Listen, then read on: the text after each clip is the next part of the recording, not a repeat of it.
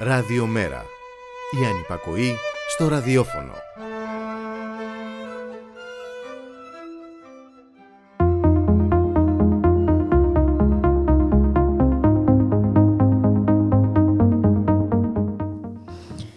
Ζούμε στην εποχή της αβάσταχτης ελαφρότητας μιας νεοφιλελεύθερης κυβέρνησης που με όχημα την πανδημία βρήκε την ευκαιρία να βάλει σε εφαρμογή επιθετικά σχέδια χρόνων για το συνδικαλισμό, το οκτάωρο, τα εργασιακά δικαιώματα, τις δημοκρατικές ελευθερίες. Η ίδια παράλληλα απαλλάσσεται σταθερά και μεθοδικά από τις ευθύνες της, ανάγοντας σε δόγμα την ατομική ευθύνη σε κάθε έκφανση της κοινωνικής ζωής. Μήπως τελικά να αναλάβουμε και την ευθύνη της διακυβέρνησης? Ίσως έχει έρθει ο καιρός να δούμε σοβαρά την αυτοοργάνωση χωρίς μεσάζοντες. Καλό μεσημέρι φίλες και φίλοι, ακροάτριες και ακροατές. Είστε συντονισμένοι στο ραδιομέρα τελεία τζι άρ. Θα είμαστε μαζί μέχρι τις τρεις. Στον ήχο ο Γιώργος Νομικός, στην παραγωγή Γιάννα Αθανασίου, στο μικρόφωνο η Μπούλικα Μιχαλοπούλου. Πέμπτη σήμερα, δεκαπέντε Απριλίου, και σαν σήμερα το χίλια εννιακόσια είκοσι στις Ηνωμένες Πολιτείες, δύο Ιταλοαμερικανοί αναρχικοί, ο Νικόλα Σάκκο και Μπαρτολομέο Βαντσέτι, δύο από τους γνωστότερους ηγέτες του εργατικού κινήματος, συλλαμβάνονται κατηγορούμενοι για μια ληστεία μεταφώνου που δεν έκαναν ποτέ, καταδικασμένοι με χαλκευμένα στοιχεία που δεν επανεξετάστηκαν ποτέ, ούτε όταν οι πραγματικοί δράστες συνελήφθησαν για άλλη υπόθεση και ομολόγησαν. Το πραγματικό τους έγκλημα ήταν ότι πρωτοστάτησαν στις απεργιακές κινητοποιήσεις εκείνης της περίοδου. Η Σάκκο και Βαντσέτι μετατράπηκαν σε σύμβολα διεθνισμού και ταξικής αλληλεγγύης για μια ολόκληρη γενιά. Ποτέ στην ιστορία δεν είχε υπάρξει ένα ανάλογο παγκόσμιο κίνημα αλληλεγγύης όσο στην υπόθεση Σάκκο και Βαντσέτι. Εκατοντάδες χιλιάδες εργάτες επί επτά χρόνια, όσο κράτησε η δίκη και η φυλάκισή τους, πραγματοποίησαν μερικές από τις μαζικότερες διαδηλώσεις της ιστορίας για να δείξουν την αλληλεγγύη τους.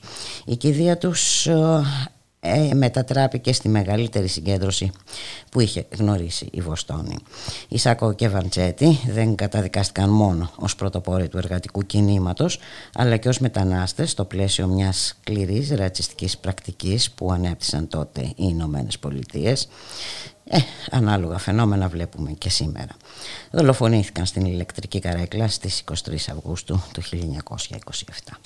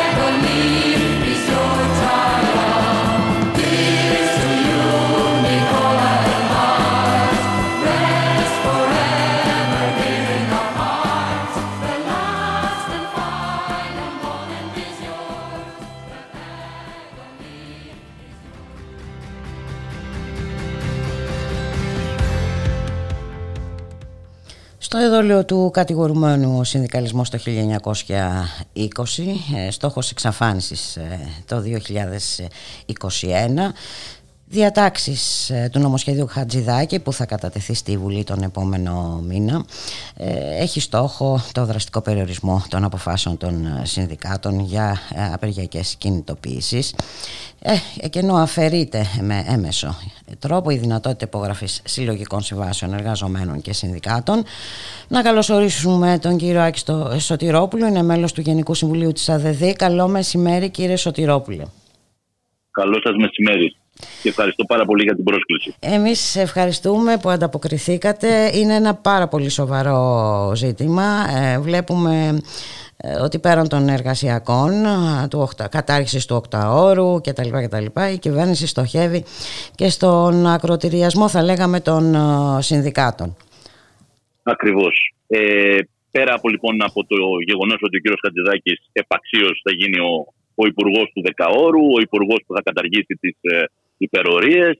Ε, αυτό που είναι ε, εξίσου σημαντικό ε, είναι και το γεγονός ότι πλήττεται και βάλεται το ιερό όπλο, το ιερό δικαίωμα των εργαζομένων ε, εδώ και τόσα χρόνια, το δικαίωμα της απεργίας. Ε, με το επερχόμενο νομοσχέδιο, ε, το οποίο οφείλουμε να ομολογήσουμε και πρέπει να πούμε ότι βαδίζει πάνω στις ράγες ε, που ε, δημιούργησε ο νόμος Αχτιόγλου της προηγούμενης κυβέρνησης. Ο νόμος που, υπενθυμίζω, ε, επέβαλε ε, να υπάρχει το πενήντα τοις εκατό συν ένα yeah. για να ληφθεί απόφαση mm-hmm. για απεργία.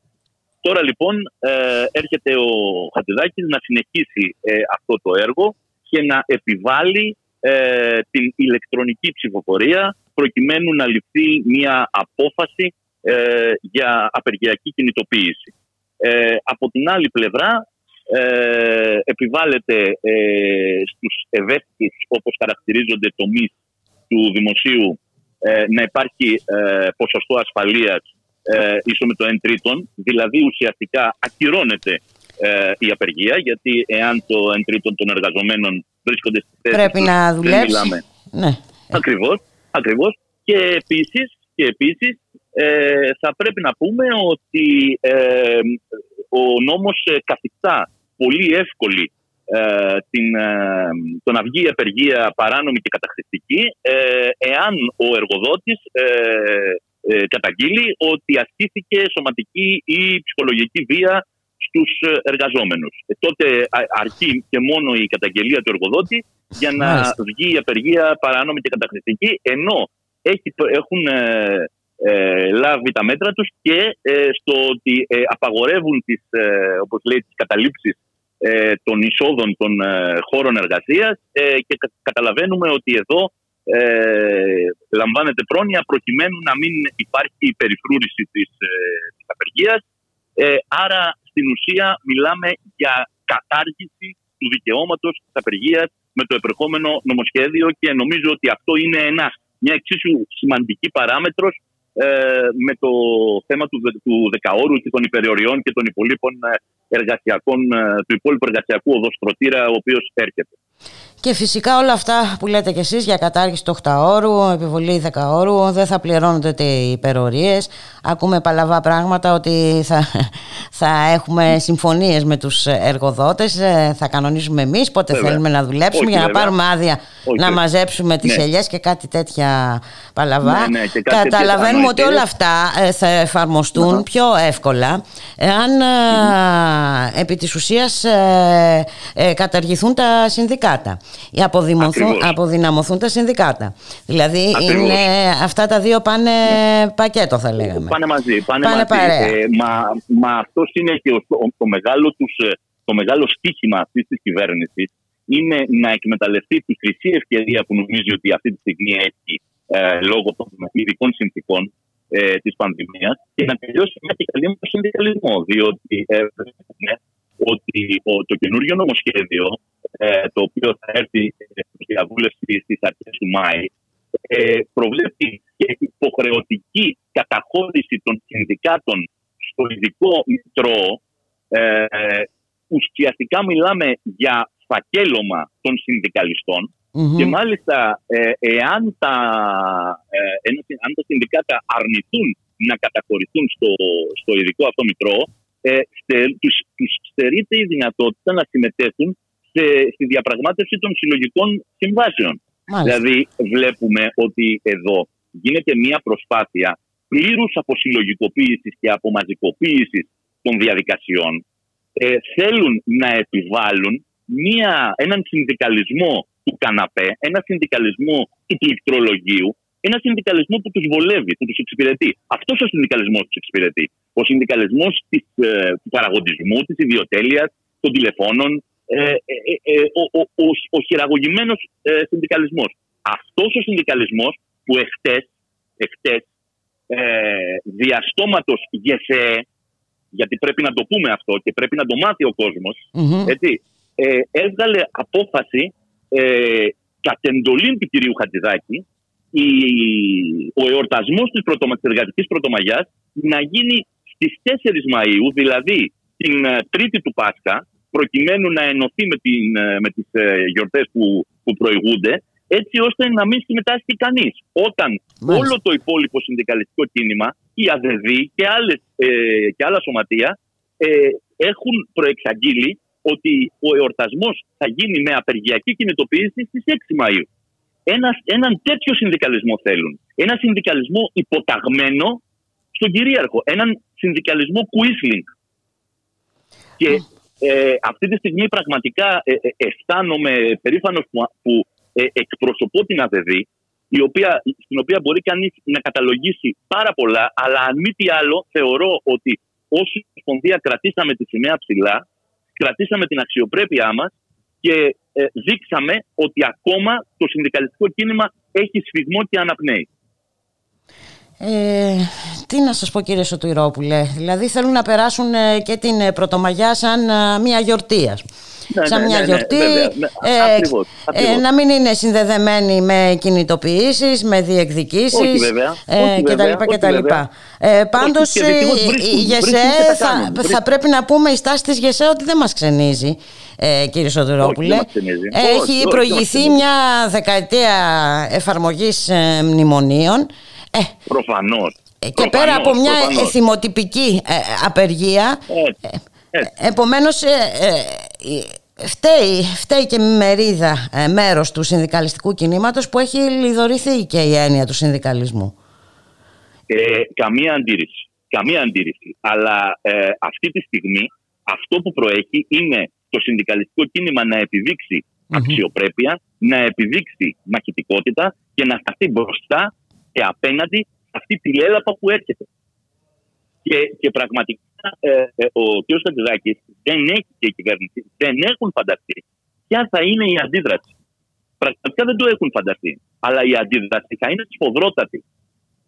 Ο, ο, ο, οι εργαζόμενοι θα, θα σταθούν απέναντι. Και έχω να του προτείνω, επειδή ε, προέρχομαι από το χώρο των εκπαιδευτικών, mm-hmm. μια ερώτηση στην κυρία Κεραμέως. Η κυρία Κεραμέως τη φετινή χρονιά, δύο φορές με τα σχολεία κλειστά, με τις συνδικαλιστικές ε, διαδικασίες ε, στον χώρο των εκπαιδευτικών ε, πλήρως απενεργοποιημένες, δύο φορές τη φετινή χρονιά δέχτηκε ισχυρό ράπισμα από, από τους εκπαιδευτικούς. Mm-hmm. Μία στις έξι Νοεμβρίου, όταν θέλησε να επιβάλλει τις ηλεκτρονικές εκλογές για την εκλογή των εκπροσώπων για τα υπηρεσιακά συμβούλια, mm-hmm. και υπήρξε ενενήντα πέντε τοις εκατό αποχή των εκπαιδευτικών. Και μία πριν από ένα μήνα, όταν θέλησε να επιβάλλει την αξιολόγηση, όταν επίσης υπήρξε ένα ενενήντα με ενενήντα τρία τοις εκατό αποχή. Αν ρωτήσει η πολιτική Κεραμέως τι έπαθε, θα είναι σημαντική η εμπειρία της από όλα αυτά και θα ανασχεστεί.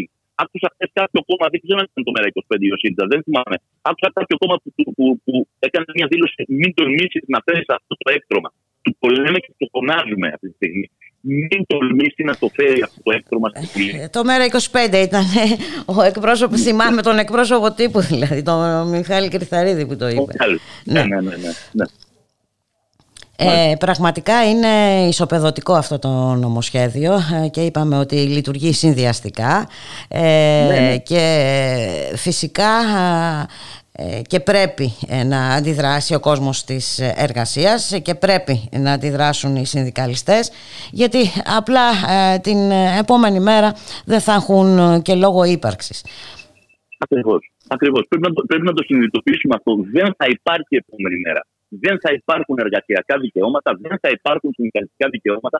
Και εγώ και κάτι ακόμα, είναι ένα πρόβλημα αυτό, διότι έρχονται και άλλα νομοσχέδια σχετιζόμενα με την ιδιωτικοποίηση της λειτουργική ασφάλισης, σχετιζόμενα με την ιδιωτικοποίηση των μηχανισμών έκδοσης σύνταξης. Έρχονται ε, ε, ε, η, η κυβέρνηση. Δεν σταματάει η κυβέρνηση, πορεύεται όχι, κανονικά κατά πώ. Παρόλα αυτά, ενοχλείται όταν γίνονται κινητοποιήσεις, ενοχλείται όταν κινητοποιούνται οι εργαζόμενοι, αλλά η ίδια δεν αισθάνεται την πολιτική ετοιμότητα και την, δεν έχει την πολιτική ετοιμότητα να σταματήσει το νομοθετικό έργο αυτή τη στιγμή.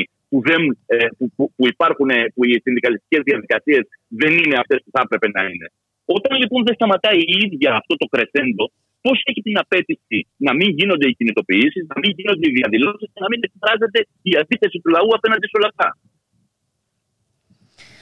Δεν μπορεί να την έχει αυτή την απέτηση, δεν δικαιούται να την έχει. Να σας ευχαριστήσουμε πάρα πολύ για τη συνομιλία, κύριε Σωτηρόπουλε. Και εγώ, και εγώ σας ευχαριστώ. Και εγώ να είστε ευχαριστώ. Καλά. Να είστε εδώ καλά. Είμαστε, έχει δρόμο μπροστά μας να σίγουρα, διανύσουμε, σίγουρα, οπότε θα, θα τα ξαναπούμε. ξαναπούμε. Να είστε καλά. Έχει. Ωραία. Γεια σας. Γεια σας. Ευχαριστώ πολύ.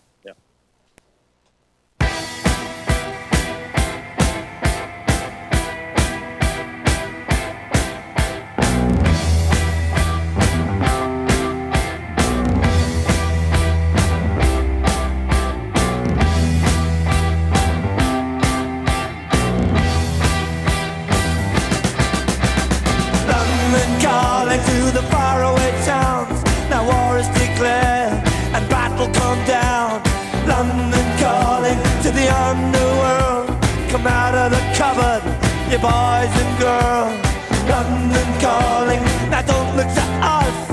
Phony Beatlemania is bitten the dust. London calling. See, we ain't got no swing except for the rain and the crunch of thing.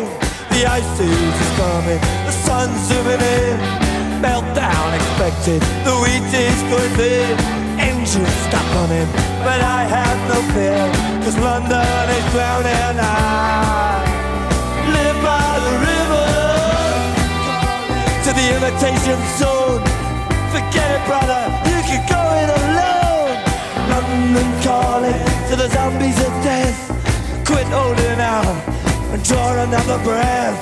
London calling, and I don't wanna shout, but while we were talking, I saw you nodding out. London calling, see, we ain't got no hide, except for that one with the yellowy eyes. The ice age is coming, the sun's zooming in, engines stuck on him, the wheat is going thick, a nuclear error, but I have no fear, 'cause London is drowning. I, I live by the river.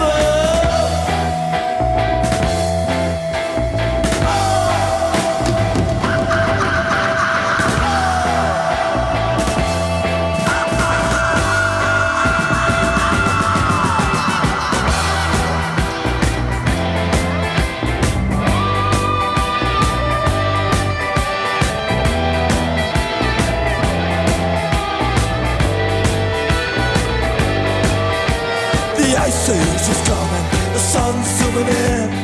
Engines stop running, the wheat is going thin, a nuclear error, but I have no fear, 'cause London is drowning.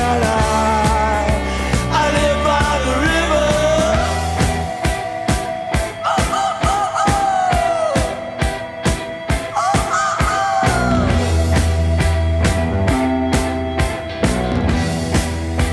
Now get this, London calling, yes, I was there too, and you know what they said, well, some of it was true. London calling at the top of the dial, and after all this, won't you give me a smile? London calling.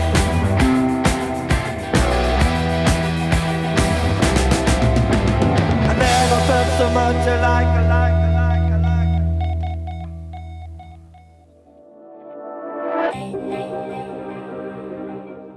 μία και είκοσι λεπτά, ραδιομέρα τελεία τζι άρ. Θα είμαστε μαζί μέχρι τις τρεις. Στον ήχο Γιώργος Νομικός, στην παραγωγή Γιάννα Αθανασίου, στο μικρόφωνο η Μπούλικα Μιχαλοπούλου.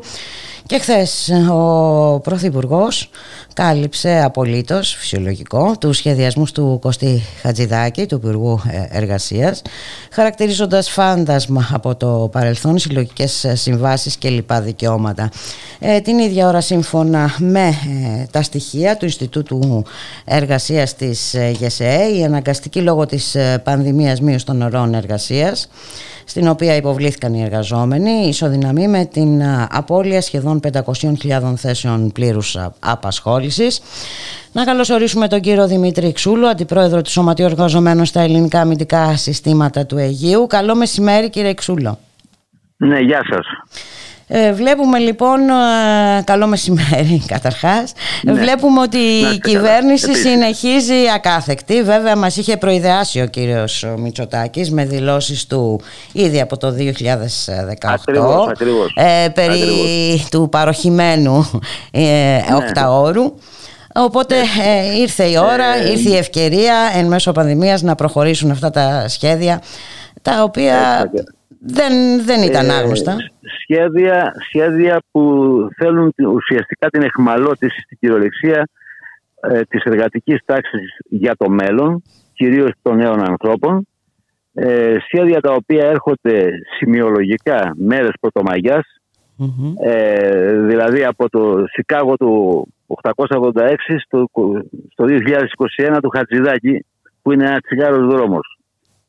Ε, αν σήμερα αναλογιστούμε τι διακυβεύεται στη χώρα μας, καταλαβαίνουμε ότι αυτό που έρχεται πλέον δεν είναι μια παρέμβαση, διόρθωσης κτλ. Είναι μια επέλαση σε ό,τι η εργατική τάξη έχει χτίσει με κόπο, με αίμα και με ταλαιπωρία σε αυτό το διάβατο χρόνο.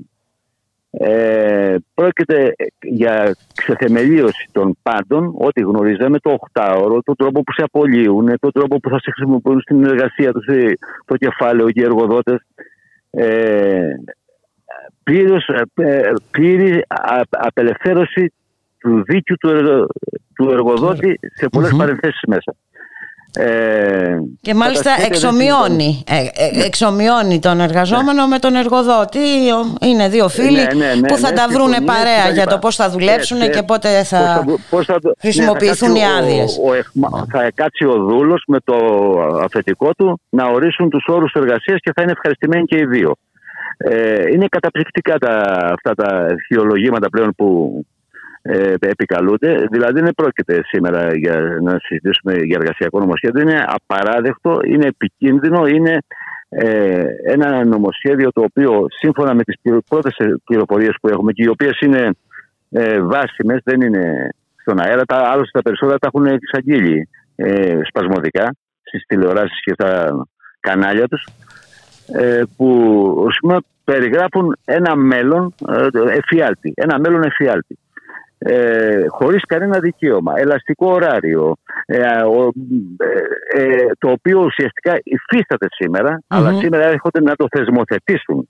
Είναι ποιοτικό το, ε, το, το άλμα που κάνουν. Μάλιστα. Ε, ε, υφίσταται, ας πούμε, η ανασφάλιστη εργασία, αλλά ε, σήμερα ουσιαστικά τι κάνουν, θα, ε, θα πρικοδοτήσουν την, το κεφάλαιο, το μεγάλο και την εργοδοσία, με τη μέθοδο της πληρωμένης εργασίας από τον ΑΔΕΔΥ, από το κουμπαρά δηλαδή στην ουσία του ελληνικού λαού, θα μεταφέρουν χρήματα για να πληρώνουν τους εργαζόμενους που θα δουλεύουν εξαντλητικά με το βασικό, και αν είσαι κάτω από είκοσι πέντε χρονών θα παίρνεις ε, τα τετρακόσια ευρώ στην ουσία, χωρίς ωράριο, χωρίς ε, να κοιτάζει κανείς το ρολόι πότε φεύγω, πότε μπαίνω και τέτοια.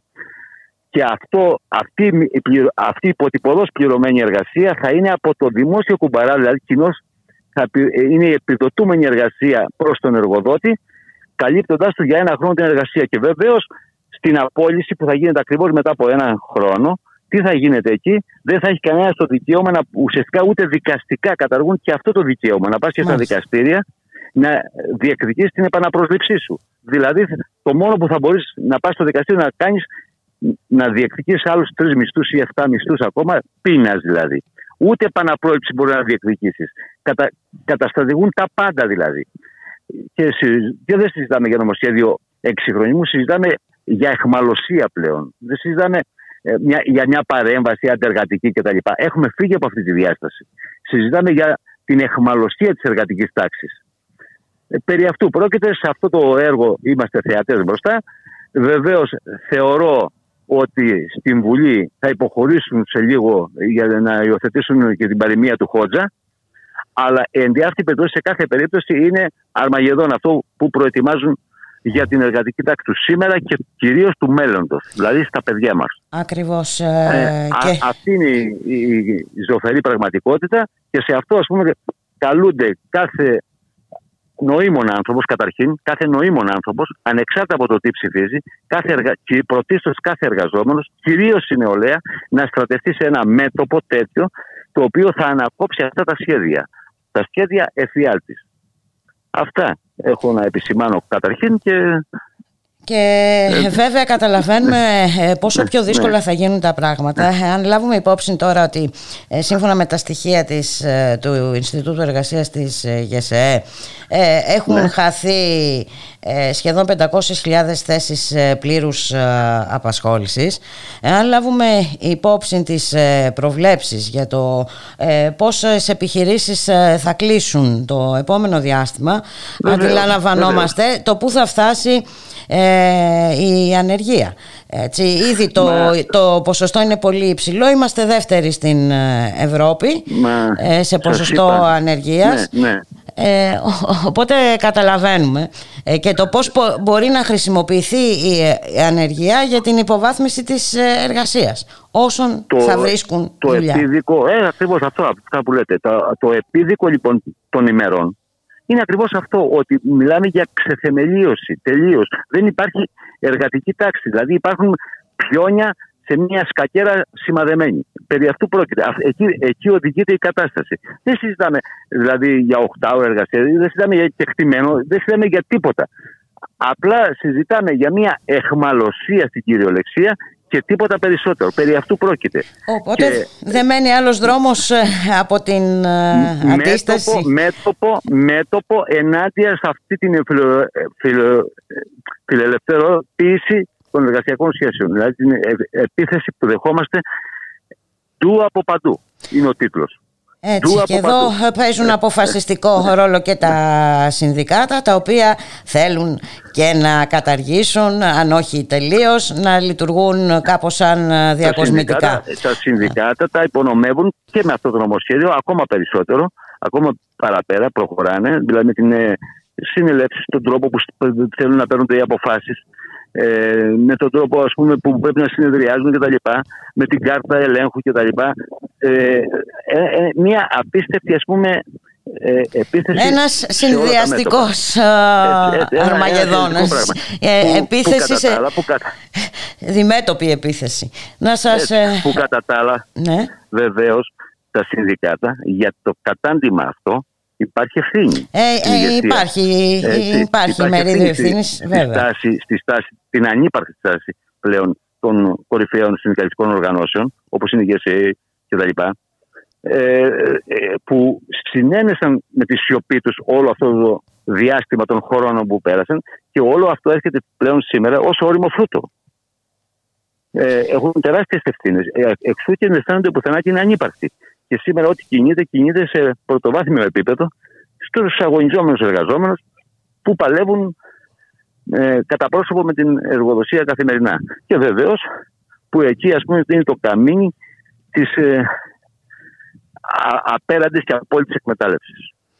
Να σας ευχαριστήσουμε ε, πάρα πολύ να κύριε Ξούλο. Να, να είστε καλά. καλά. Καλό απόγευμα. Καλό απόγευμα. Γεια σας. Γεια σας.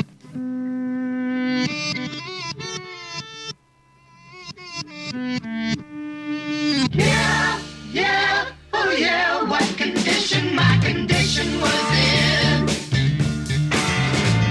I woke up this morning with the sun down, shining in. I found my mind in a brown paper bag, but then I tripped on a cloud and fell eight miles high. I told my mind on a jagged sky. I just dropped in to see what condition my condition was in.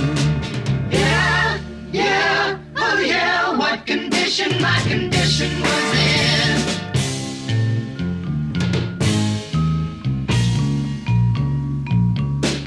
I pushed my soul in a deep dark hole and then I followed it in. I watched myself crawling out as I was crawling in. I got up so tight I couldn't unwind. I saw so much I broke my mind. I just dropped in to see what condition my condition was in.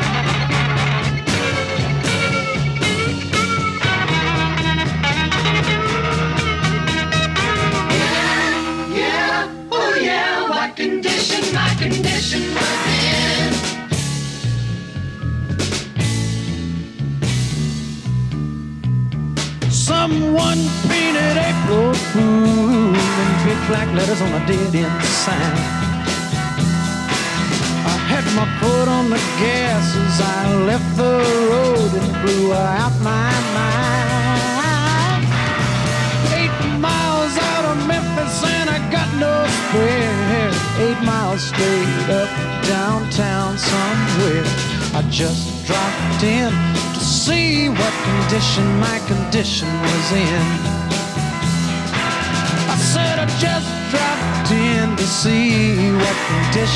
condition was in.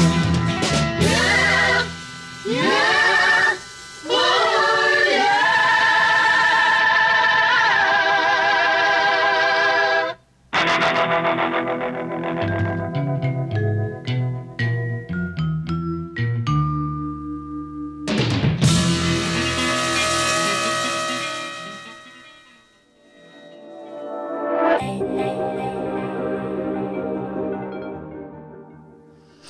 Από τα σχέδια της κυβέρνησης δεν θα μπορούσε να λείπει και η τοπική αυτοδιοίκηση. Ε, έρχονται σημαντικές αλλαγές με το νομοσχέδιο Βορύδη για το εκλογικό σύστημα ανάδειξης συμβουλίων, περιφερειαρχών και δημάρχων. Περισσότερα όμως θα μας πει ο κ. Περικλής Ζήκας, επικεφαλής του Δικτύου Πολιτών Χολαργού Παπάγου. Καλό μεσημέρι κύριε Ζήκα. Καλό μεσημέρι κύριε Μπούλικα Μιχαλοπούλου σε εσάς και στις ακροάτριες και τους ακροατές του Ράδιο Μέρα. Ευχαριστώ. Και ευχαριστώ για την πρόσκληση. Ε, και εμείς ευχαριστούμε ε, που ανταποκριθήκατε και να εξηγήσουμε λίγο τι ε, ακριβώς προβλέπει αυτό το νομοσχέδιο Βορύδη και τι, ποιο, ποιες θα είναι οι επιπτώσεις ε, ε, στους Δήμους και τις περιφέρειες. Ναι, ε, αν και το θέμα είναι αρκετά σύνθετο, θα επιχειρήσω mm-hmm. να το συνοψίσω. Ε, να πούμε ε, τις βασικές αλλαγές. Ποιες είναι, ας πούμε, οι επίμαχες διατάξεις ε, και σε τι αποσκοπούν. Πολύ ωραία. Λοιπόν, ε, καταρχήν θα επιγραμματικά α, θέτει όριο εισόδου το τρία τοις εκατό για τους συνδυασμούς για τα δημοτικά σχήματα που θα κατέβουν στις εκλογές. Mm-hmm. Όποιος δεν πιάσει το τρία τοις εκατό δεν θα μπορεί να εκπροσωπείται. Σε αντίθεση με ό,τι ίσχυε μέχρι τώρα στις τελευταίες εκλογές, που και παρατάξεις με μικρότερα ποσοστά μπορούσαν να εκπροσωπούνται. Mm-hmm. Άρα, Άρα αποκλείονται δυνάμεις. Φάσμα... Κάποιες δυνάμεις Μπράβο. από τα συμβούλια. Ναι. Υπάρχουν λοιπόν ε, ε, συλλογικότητες της κοινωνίας οι οποίες θα αποκλειστούν από τη συμμετοχή Έτσι. στα δημοτικά συμβούλια. Mm-hmm. Λοιπόν, δεύτερο βασικό. Ε, ο, ο δήμαρχος ο οποίος, ή ο περιφερειάρχης ο οποίος θα εκλεγεί, ανεξάρτητα από το ποσοστό που θα πάρει, Ε, υπάρχει βέβαια το όριο του σαράντα τρία τοις εκατό που θέτει, θα παίρνει το εξήντα τοις εκατό των εδρών. Ουσιαστικά λοιπόν κλέβει από τις παρατάξεις της αντιπολίτευσης έδρες, έδρες και τις δίνει στον πρώτο συνδυασμό. Μάλιστα. Έτσι, ξεκάθαρα δηλαδή νοθεύει τη λαϊκή βούληση, παραβιάζοντας τις αρχές του συντάγματος. Καταργείται η αναλογική εκπροσώπηση. Ακριβώς. Ε, τρίτον, αυξάνει το κόστος για τα παράβολα. Ήταν ήδη μεγάλο το κόστος, το αυξάνει ακόμα περισσότερο. Στραγγαλίζει έτσι οικονομικά τις ε, μικρές παρατάξεις, οι οποίες δεν έχουν από πίσω τους κομματικούς φορείς ε, για να τις στηρίξουν οικονομικά, και άρα τις αποκλείει. Οδηγεί, τις αποκλείει έμεσα, έμεσα. Με τον οικονομικό στραγγαλισμό. Μάλιστα. Μετά, ε, καταργεί ε, τις, ε, τις κοινότητες στις έδρες των Δήμων, ε, έτσι ώστε η, η, όπως στην, στην περιφέρεια Αττικής παραδείγματος χάρη, mm-hmm. άρα καταργεί την αρχή της εντοπιότητας που θεσπίζεται από το χάρτη τοπικής αυτονομίας που έχει ψηφίσει και η χώρα μας. Μάλιστα. Τον Ευρωπαϊκό Χάρτη Τοπικής Αυτονομίας. Βασικό στοιχείο η εντοπιότητα, δηλαδή, και η, η, η εγκύτητα ε, στην εκπροσώπηση.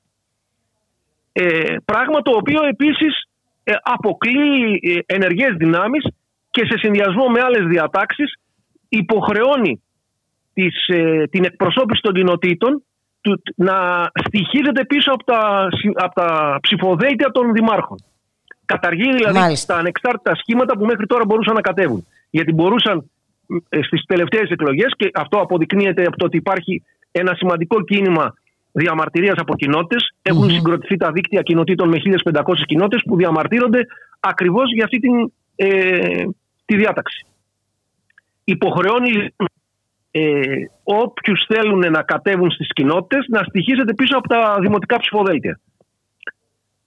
Ε, ακόμα διάταξη η οποία ε, δεν λειτουργεί προς όφελος της κοινωνίας είναι ότι παρατείνει τη διάρκεια της θητείας από τα τέσσερα χρόνια στα πέντε χρόνια. Μάλιστα. Ουσιαστικά δηλαδή ε, απομακρύνει την, το χρόνο λογοδοσίας των δημοτικών αρχών κατά που ένα χρόνο. Είναι πολύ πιο συχνός.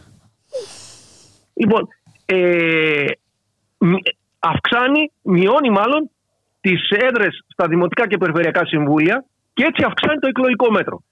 Άλλος ένας τρόπος έμεσος λοιπόν για να αποκλειστούν οι παρατάξεις, οι οποίες δεν έχουν πίσω τους είτε συμφέροντα είτε κόμματα, για να μπορέσουν να έχουν ε, τη στήριξη που, απαι, που απαιτείται για να μπορέσουν να εκπροσωπηθούν. Άρα και με αυτόν τον τρόπο μειώνει την εκπροσώπηση κοινωνικών δυνάμεων στα δημοτικά συμβούλια Α. και στα περιφερειακά συμβούλια και στις κοινότητες. Και αυτό καταλαβαίνω κι εγώ από ό,τι μας λέτε μέχρι τώρα. Στόχος είναι ο αποκλεισμός ε, δυνάμεων.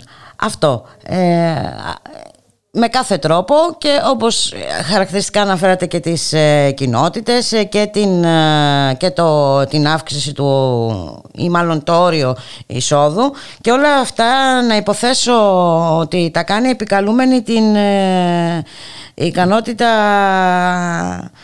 διαχείρισης, την κυβερνησιμότητα. Ναι.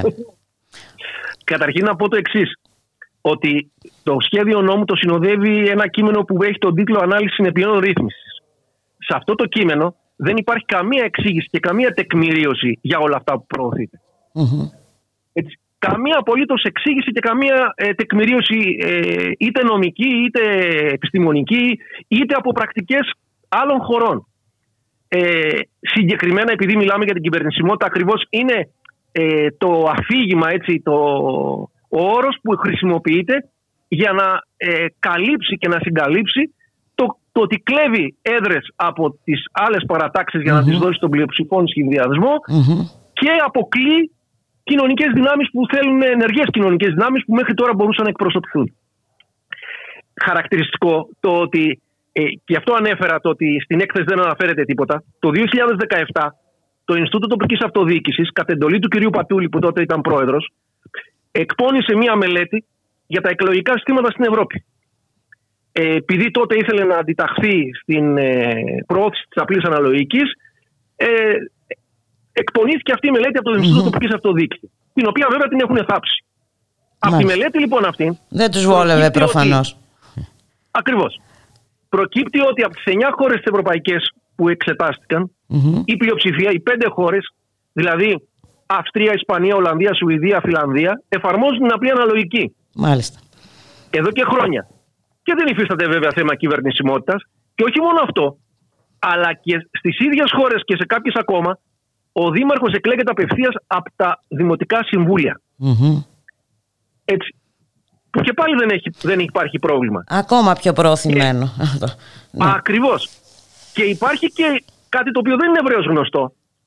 Στις εκλογές του χίλια εννιακόσια πενήντα εννιά καθώς και του χίλια εννιακόσια εξήντα τέσσερα στην Ελλάδα είχε εφαρμοστεί η απλή αναλογική σε ένα και μοναδικό γύρο και η εκλογή του δημάρχου γινόταν από τα δημοτικά συμβούλια. Δηλαδή έχουμε και εφαρμογή στην Ελλάδα αυτής της νομοθεσίας, η οποία βέβαια αγνοείται σκοπίμως. Δεν υπάρχει καμία αναφορά στην έκθεση. Ναι, δεν εξυπηρετεί το αφήγημα της κυβέρνησης. Ακριβώς. Mm. Λοιπόν, και έτσι ε, ε, η όλη ιστορία βέβαια δεν γίνεται απλώς και μόνο για να αποκλειστούν κάποιοι. Ο λόγος που θέλουν να αποκλειστούν κάποιοι είναι γιατί ουσιαστικά δρομολογούνται με ένα σύνολο νομοθετημάτων, και όχι μόνο τώρα, αλλά από, από το δύο χιλιάδες δέκα και μετά τουλάχιστον, ε, που προωθείται όλη αυτή η μνημονιακή νομοθεσία. Αρχικά με τον Καλλικράτη το δύο χιλιάδες δέκα, που είχαμε τη συγκεντρωποίηση των Δήμων στα μεγέθη και την αναδιάταξη των μεγεθών, έτσι που να εξυπηρετούνται τα επιχειρηματικά συμφέροντα, έτσι όπως τα αντιλαμβάνονται οι, οι υπέρμαχοι των ε, μνημονιακών πολιτικών. Ε, στη συνέχεια είχαμε μια σειρά άλλες διατάξεις στη θέσπιση του οικονομικού παρατηρητηρίου. Ε, μετά είχαμε τον Κλεισθένη που εξυγχρόνιζε Ε, το δύο χιλιάδες δεκαοκτώ εξυγχρόνιζε όλο το μνημονιακό πλαίσιο στην τοπική αυτοδιοίκηση. Μάλιστα. Και, και τώρα... συνεχίζεται με, με, το, με την περίφημη έτσι, εξυγχρονισμό πολεοδομικής και χωροταξικής νομοθεσίας, τον εξυγχρονισμό της περιβαλλοντικής νομοθεσίας και όλα αυτά τα έβυχα που ε, ε, χαρακτηρίζονται σαν εξυγχρονισμοί, που δεν κάνουν τίποτε άλλο που να ακυρώνουν όλο το προστατευτικό πλαίσιο που, ε, για τους δημόσιους χώρους και το περιβάλλον, προς όφελος των επιχειρηματικών συμφερόντων. Μάλιστα. Και πρόσφατα, μάλιστα, να βοηθήσουν και παράλληλα να μετριαστούν οι, οι αντιθέσεις. Οι Ακριβώς. ε, και η παρουσία των ενοχλητικών. Μάλιστα. Ακριβώς. Ε, ο, ο, οπότε... Το Μάρτιο του δύο χιλιάδες είκοσι προωθήθηκε καινούρια, ε, καινούρια ιστορία με τους αναπτυξιακούς οργανισμούς. Και στο νομοσχέδιο που βρίσκεται αυτή τη στιγμή στη Βουλή κατατέθηκε τροπολογία που δίνει το δικαίωμα στις οικονομικές επιτροπές των Δήμων, γιατί ουσιαστικά υπάρχει μια σταδιακή μεταφορά αρμοδιοτήτων και απογύμνωση των Δημοτικών Συμβουλίων από αρμοδιότητες, mm-hmm. που μεταφέρονται είτε στις επιτροπές των Δήμων, Οικονομική Επιτροπή κατά κύριο λόγο, και στο Δήμαρχο. Δημιουργείται δηλαδή ένα απόλυτα προσωποκεντρικό μοντέλο, mm-hmm. που είναι απόλυτα ελεγχόμενο έτσι και στοιχισμένο από τις κυβερνητικές πολιτικές. Και προσπαθούν έτσι από όλες τις μπάντες να το διασφαλίσουν αυτό. Άρα, και με όλους τους τρόπους. Μπορούνται σε ιδιωτικούς, σε ιδιωτικούς φορείς μέσω συμπράξεων, και τα δημοτικά συμβούλια απλώς και μόνο θα έχουν διακοσμητικό ρόλο έτσι όπως το πάνε. Δηλαδή δεν είναι κάτι το οποίο είναι αποσπασμένο ή ξέχωρο από όλα mm-hmm. τα υπόλοιπα. Υπάρχει ένας διαχρονικός σχεδιασμός ο οποίος υλοποιείται σταδιακά και έτσι... Μια σειρά, και έτσι φτάνουμε στο σημερινό νομοσχέδιο. Μάλιστα. Ακριβώς. Ε, και προωθούν ταυτόχρονα mm-hmm. και την αύξηση των ανταποδοτικών υπηρεσιών. Δηλαδή, οι πολίτες, αυτά που μέχρι τώρα τα είχαν δωρεάν mm-hmm. ή με μειωμένα ε, τέλη που πληρώναν, με την εκχώρηση σε ιδιώτες αυτών των υπηρεσιών, όλο αυτό το σκέλος των ανταποδοτικών υπηρεσιών θα αυξηθεί. Και μάλιστα κατά άνισο τρόπο. Γιατί ο κάθε Δήμος θα λειτουργεί κατά το δοκούν και ανάλογα με τις συμπράξεις, με ποιους ιδιώτες θα, θα συμπράττει. Δημιουργούνται δηλαδή ε, κατηγορίες πολλαπλών ταχυτήτων και όσον αφορά τους Δήμους και όσον αφορά τους πολίτες. Μάλιστα. Έχουμε, γι' αυτό έχετε σήμερα δηλαδή... συγκέντρωση έξω από το Υπουργείο Εσωτερικών, έτσι, στις πέντε το απόγευμα είναι. Ναι, ναι.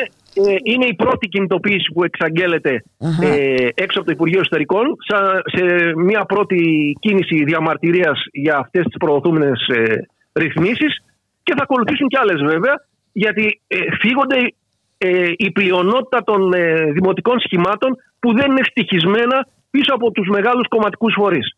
Και βέβαια, όπως μας εξηγήσατε και εσείς, επιβαρύνονται περαιτέρω οι δημότες και όλα αυτά, οι οποίοι και μάλιστα θα είναι και αποκλεισμένοι σαν μειοψηφικά ρεύματα. Μάλιστα. Ακριβώς. Ε, κατανοητά, καταλάβαμε, μας τα δώσετε και τα καταλάβαμε μια χαρά. Να σας ευχαριστήσουμε πάρα πολύ, κύριε Ζήκα, καλή επιτυχία στην κινητοποίηση. Και πολύ. Θα υπάρξει και συνέχεια από ό,τι μας λέτε. Ε? Και καλή ελευθερία. Να είστε καλά. Καλό απόγευμα.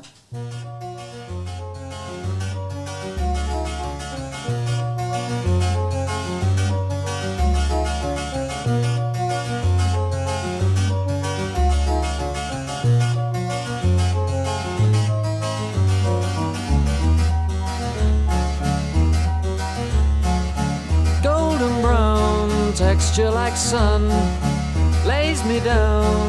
With my mind she runs throughout the night.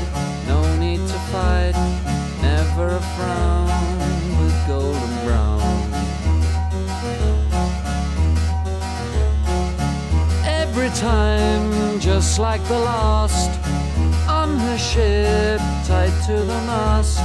To distant lands, takes both my hands. Never a frown with golden brown.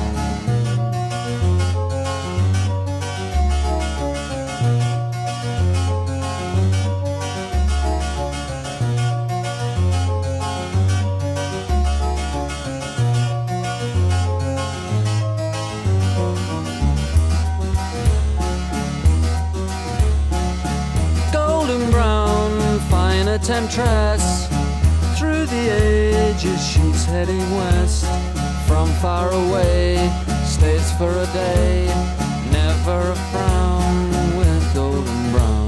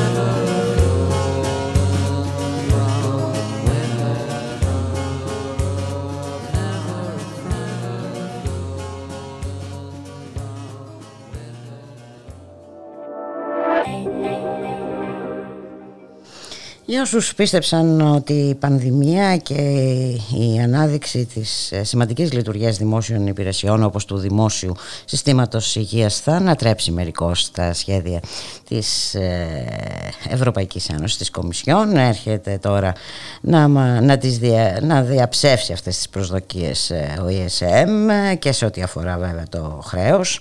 Ε, μόλις ξεκινήσει η ανάκαμψη, λέει διαμηνεί ο ι ες εμ, η Ελλάδα θα πρέπει να επιστρέψει στους δημοσιονομικούς στόχους που έχουν συμφωνηθεί με τους εταίρους.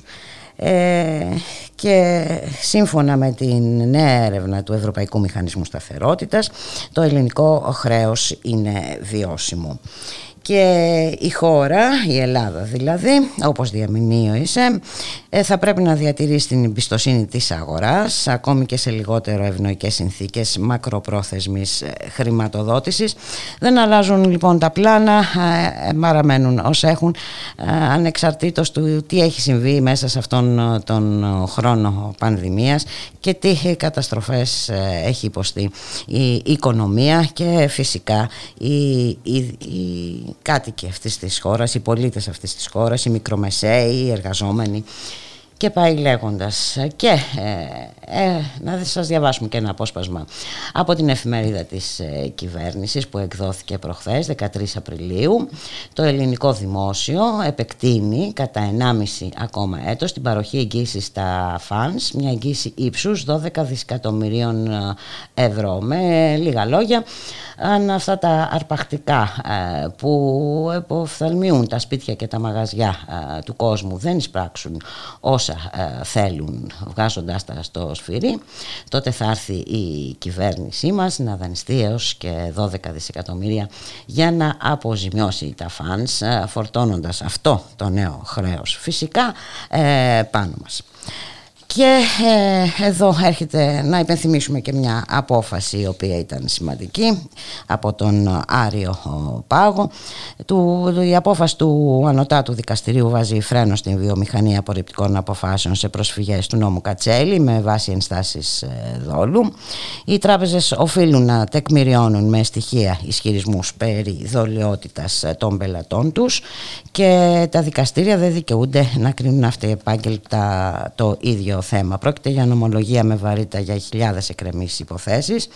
Ε, εμείς αναφερθήκαμε προχθές στην υπόθεση αυτή, αλλά παραλείψαμε να πούμε και τον διαθώμε σήμερα ότι την ε, υπόθεση αυτή του δανειολήπτη ε, χειρίστηκε ο δικηγόρος Γεώργιος Καλτσάς. Πάνω σ' αυτή την όχθη στο θαλασσινό κατόφλι η βροχή σαν δίχτυ με τη λίγη. Τις μέρες της βροχής ασπρή σημαία, ασπρή σημαία στο κατάρτι ψώνεται. Βρέχει και ξαφνικά είναι εύκολο, εύκολο το να πεθάνεις και το ίδιο εύκολο το θάνατο να περιμένεις, το θάνατο να περιμένεις.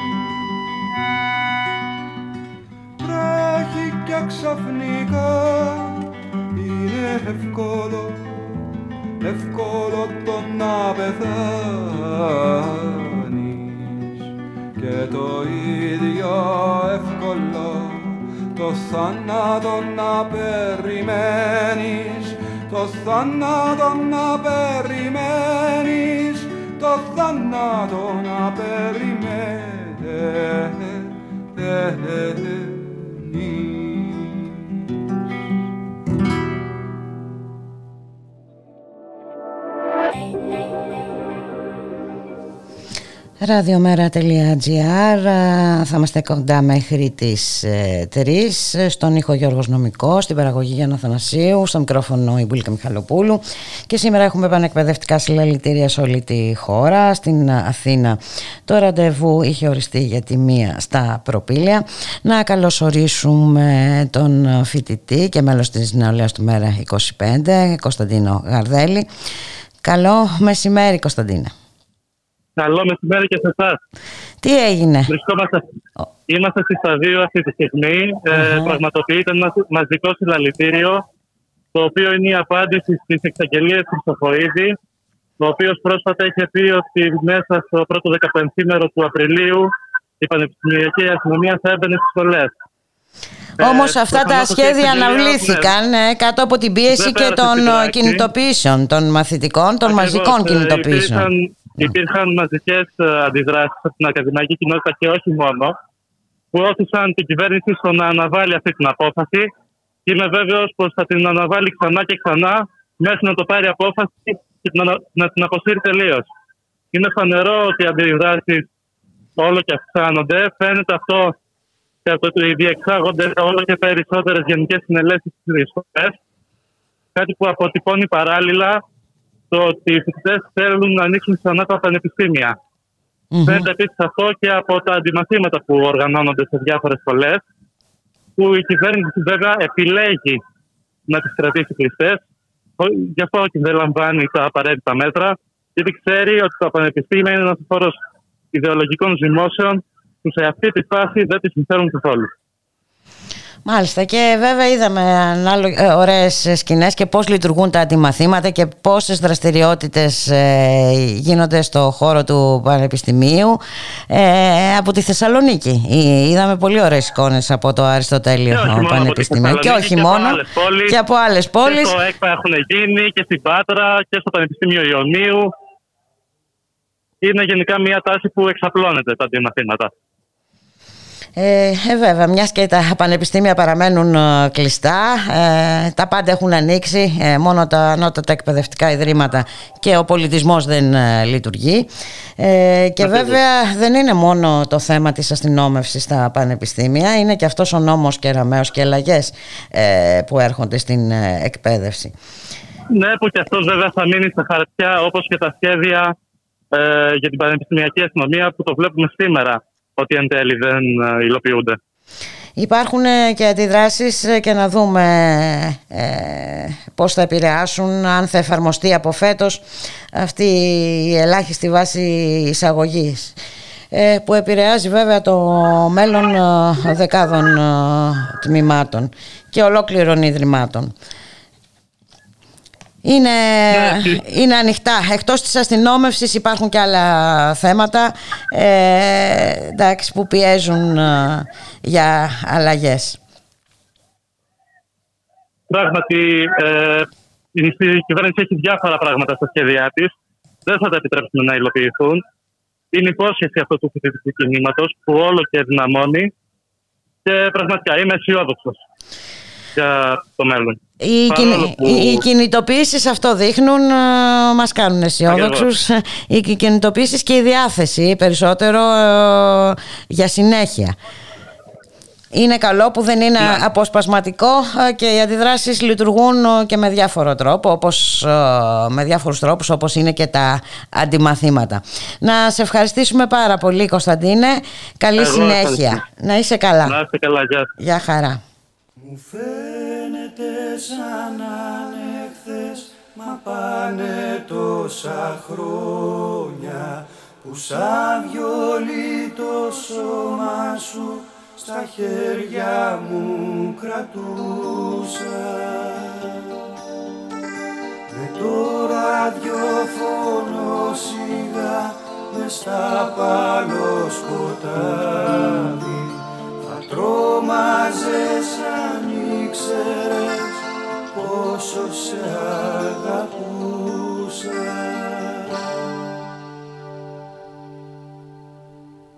Τίποτα δεν έχει αλλάξει και τίποτα δεν είναι όπως παλιά.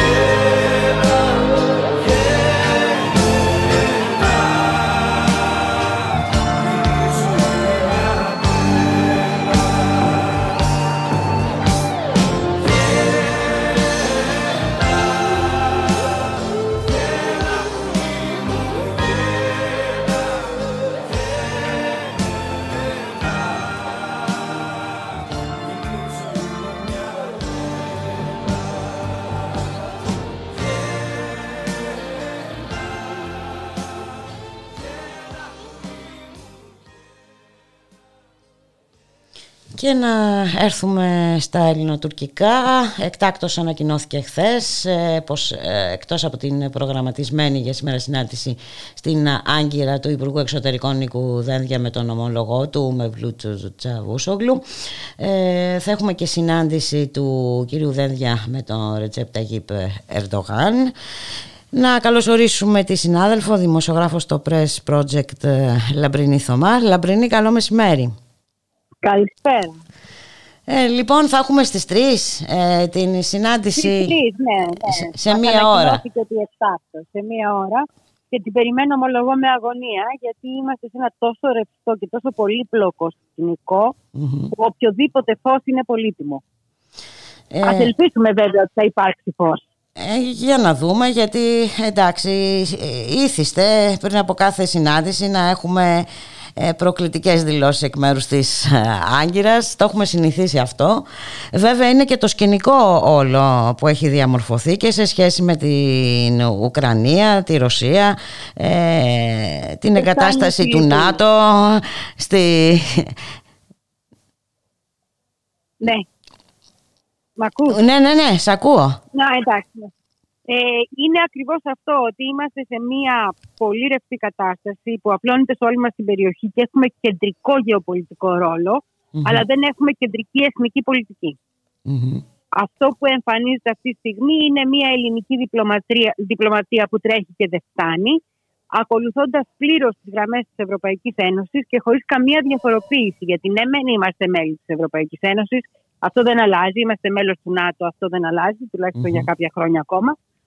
Αλλά το βέβαιο είναι ότι μπαίνουν και οι δύο όροι. Κάθε φορά κάθε κυβέρνηση έχει και κάποια δικά της ζητήματα mm-hmm. που βάζει. Σε αυτά τα ζητήματα μας έχουν γυρίσει στην πλάτη πολλαπλώς οι υπόλοιποι Ευρωπαίοι εταίροι και σύμμαχοι. Και αυτή τη στιγμή φαίνεται ότι έχουν, τα έχουμε εγκαταλείψει. Δηλαδή φαίνεται ότι απλώς ακολουθούμε την ευρωπαϊκή πολιτική σε όλα αυτά τα ζητήματα. Είτε πρόκειται για την Ουκρανία, είτε πρόκειται για τη Λιβύη. Ε, Και με κινήσεις που μάλλον θα έλεγα είναι απλώς κινήσεις εντυπωσιασμού προς το εσωτερικό. Κάτι που κάνει και ο Ερντογάν βέβαια, mm-hmm. ο οποίος όμως κινητοποιείται και προς το εξωτερικό. Και τη γεωπολιτική θέση της χώρας του ξέρει πάρα πολύ καλά να τη χρησιμοποιεί. Και σε σχέση με τη Λιβύη, τι ακριβώς α, α, γίνεται? Πού βρισκόμαστε με τη Λιβύη? Mm-hmm. Ε, Να, να θυμίσουμε ότι η Λιβύη πηγαίνει σε εκλογές. Κανονικά έχει φτιαχτεί μια κυβέρνηση ε, με, ε, η οποία θα οδηγήσει τη χώρα, στόχος είναι να οδηγήσει τη χώρα σε εκλογές στις εικοστή τέταρτη Δεκεμβρίου της χρονιάς που διανύουμε. Mm-hmm. Για να φτάσει εκεί η εύθραυστη Λιβύη χρειάζονται ορισμένες προϋποθέσεις. Και μία από τις βασικές προϋποθέσεις είναι να αποφύγουν, ή τουλάχιστον έτσι το βάζει η Ευρωπαϊκή Ένωση και οι ΗΠΑ, να φύγουν τα ξένα στρατεύματα. Κάτι που δεν γίνεται όμως. Και δεν γίνεται και με ευθύνη της Τουρκίας, που έχει ιδιαίτερα καλές σχέσεις με την Τρίπολη αυτή τη στιγμή. Να πούμε ότι πήγε διήμερη επίσκεψη ο νέος Λίβιος πρωθυπουργός, ο άνθρωπος που προέρχεται από τον επιχειρηματικό κόσμο και έχει αναλάβει να προχωρήσει τις σχέσεις Άγκυρας. Όχι Άγκυρας, της Λιβύης με την Άγκυρα ουσιαστικά σε έναν βαθμό. Είναι ο πιο φιλότουρκος, ας το πούμε, από τη νέα κυβέρνηση, mm-hmm. αυτή που θα τους πάει στις εκλογές. Ο Αμπτουλχαμίντ Μπέιμπα, ο οποίος πήγε στην ε, Τουρκία με δεκατέσσερις υπουργούς. Μάλιστα. Υπεγράφησαν συμφωνίες από κατασκευές αερο, ε, ε, αεροδρομίου μέχρι εργοστασίων ενέργειας κτλ. Την ίδια ώρα είχαμε εδώ το νούμερο δύο ουσιαστικά, μόνο του, καλεσμένο σε εμάς, ενώ η δική μας κυβέρνηση τρέχει στην Τρίπολη και το είπε το Καρφείο χθες για τον Κυριάκο Μητσοτάκη, χωρίς να τον κατονομάσει ο ίδιος ο Ερντογάν, όταν είπε ότι σε εμάς έρχονται. Οι άλλοι Μάλιστα. τρέχουν να πάνε εκεί. Έτσι, δεν είναι τυχαίο αυτό. Και είναι πολύ μεγάλες. Βέβαια, η Ελλάδα έχει παρουσία. Όχι η Ελλάδα, οι ιδιωτικά συμφέροντα την Ελλάδα mm-hmm. έχουν παρουσία στην περιοχή. Mm-hmm. Μια χώρα που θα πρέπει να ανοικοδομηθεί ουσιαστικά ολόκληρη, είναι τεράστια τα ποσά που θα παιχθούν. Το πόσο ισχυρά θα είναι όμως τα ελληνικά συμφέροντα όταν η Τουρκία έχει σταθεί εκεί και ως εμπόλεμη δύναμη και δεν έχει πάρει το στρατό του, όπως δεν έχει πάρει κανείς το στρατό του από τη Λιβύη, επιμένω να το θυμίζω mm-hmm. ακόμη, σε μια πολύ εύθραυστη κατάσταση, όλα αυτά μένει να δείξουν που θα οδηγήσουν. Πάντως ότι η ελληνική διπλωματία πιάστηκε νύχτα, ακόμα μια φορά, είναι εμφανές και στο θέμα της Λιβύης. Τρέχουν από πέρσι. Μάλιστα. Και τρέχουν από πέρσι, να το θυμίσουμε και αυτό. Γιατί καμιά φορά πρέπει να λέμε και τα καλά κάποιων κυβερνήσεων, ακόμη και αν έχουμε διαφωνήσει σε πάρα πολλά μαζί τους. Ενώ το θέμα θα είχε λυθεί από το δύο χιλιάδες εννιά. Είχε υπάρξει συμφωνία επί κυβέρνησης Καραμανλή, mm-hmm. πίσω από την οποία με μυστική διπλωματία ήταν ένας από τους σοφότερους ανθρώπους που είχαμε, ο Μολυβιάτης και ο Κάρολος Παπούλιας, τότε πρόεδρος της Δημοκρατίας. Είχαν βοηθήσει με κάθε τρόπο να γίνει. Αυτό ήταν προσωπικός φίλος του Καντάφη, ο Κάρολος mm-hmm. Παπούλιας. Λοιπόν, ώστε να υπάρξει και να επιτευχθεί η υπογραφή Ελλάδας και α, Λιβύης. Είχε στείλει η Λιβύη χάρτες το δύο χιλιάδες δέκα με κυβέρνηση Γεωργάκη Παπανδρέου και αρνηθήκαμε εμείς ως χώρα με την αλλαγή κυβέρνησης να κλείσουμε αυτή τη συμφωνία. Αυτά πληρώνουμε σήμερα. Ε, πληρώνουμε και εντάξει, τις, ε, αντί να υπάρχει μια σταθερή ε, στρατηγική. Σταθερική πολιτική. Ε, ε, ακριβώς. Ε, ο καθένας αποφασίζει, δεν ξέρω με ποιο ο, κριτήριο. Και ε, θα ήθελα να σε ρωτήσω πριν κλείσουμε. Οι σχέσεις Ρωσίας-Τουρκίας πώς διαμορφώνονται? Οι σχέσεις Τουρκίας-Ρωσίας αυτή τη στιγμή δεν είναι καλές. Mm-hmm. Γιατί ακριβώς, να το πω απλά, ο μεγάλος κάλος της Ρωσίας είναι η Ουκρανία. Ούτε η Λιβύη ούτε η Συρία, που είναι δευτερεύοντα ζητήματα μπροστά στην Ουκρανία, την Κριμαία και τη σημασία εκείνης της περιοχής. Βέβαια, εκεί για παίζεται την... και το παιχνίδι. Ακριβώς. Βλέπουμε το τελευταίο διάστημα, να μην αναφερθούμε στις Ακριβώς. δηλώσεις Biden και όλα τα λοιπά. Και τα λοιπά, και τα λοιπά. Ένα τεράστιο ζήτημα εκεί, και επίσης είναι ολοφάνερο από τις ομές δηλώσεις και του Πούτιν και του Λαυρόβ ότι δεν, δεν θα τα πούνε ευγενικά αυτή τη φορά. Μάλιστα. Δηλαδή θεωρούν ότι στο μαλακό υποβάσιο της Ρωσίας έχουν αρχίσει να παίζονται παιχνίδια. Νομίζω ότι η επαφή Biden ήταν ένα βήμα προς τα πίσω και προς την αποκλιμάκωση. Mm-hmm. Νομίζω, είναι η προσωπική μου εκτίμηση. Ε, αν δούμε όμως, mm. να mm-hmm. το, αν δούμε μέχρι Μάιο, γιατί ο Μάιος είναι η ευαίσθητη εποχή για πόλεμο, λόγω των συνθήκων των ε, καιρικών στην περιοχή. Mm-hmm. Να το λέμε και αυτό. Λοιπόν, αν δούμε να στέλνουν οι Αμερικάνοι ε, πολεμικό ναυτικό, κάτι που υποτίθεται ότι εξετάζουν, στη Μαύρη Θάλασσα, τότε θα είναι πολύ επικίνδυνα τα πράγματα. Όμως πιστεύω ότι σιγά σιγά πάμε προς αποκλιμάκωση. Αυτόν τον πόλεμο η Ουκρανία, αν ξεκινούσε ένας τέτοιος πόλεμος, δεν μπορεί να τον κερδίσει μόνη της. Δεν είναι νατοϊκή δύναμη, οπότε δεν μπορεί να επικαλεστεί. Και να... Γι' αυτό ο, Ζελα... ο πρόεδρος του λέει συνέχεια πρέπει να μπούμε στο ΝΑΤΟ. ΝΑΤΟ. Ναι, ναι, ναι. Να επικαλεστεί το ΝΑΤΟ και να πει ελάτε να μας βοηθήσετε. Οπότε θα ήταν μια γενικευμένη σύραξη, στην οποία δεν νομίζω ότι η Ευρώπη ούτε η Αμερική θέλουν να μπουν αυτή τη στιγμή. Και όπως έχει γραφτεί σοφά, επειδή έχει ανοίξει και ένα μεγάλο μέτωπο με το Πεκίνο η Αμερική, δεν μπορεί αυτή τη στιγμή να τα ανοίξει και τα δύο μέτωπα. Δεν μπορεί να, να έχει δύο μέτωπα Πεκίνο απέναντί της. Ακριβώς. Μάλιστα. Ε, να δούμε. Ε, μένει, είπαμε να το δούμε, να δούμε και τι θα προκύψει και από την σημερινή ναι, συναντήσεις ε, του Νίκο Δένδια. Και τα ξαναλέμε. Να σε ευχαριστήσουμε πάρα πολύ, Λαμπρινή. Εγώ σας ευχαριστώ. Να είσαι καλή καλά. Συνέχεια. Καλή συνέχεια.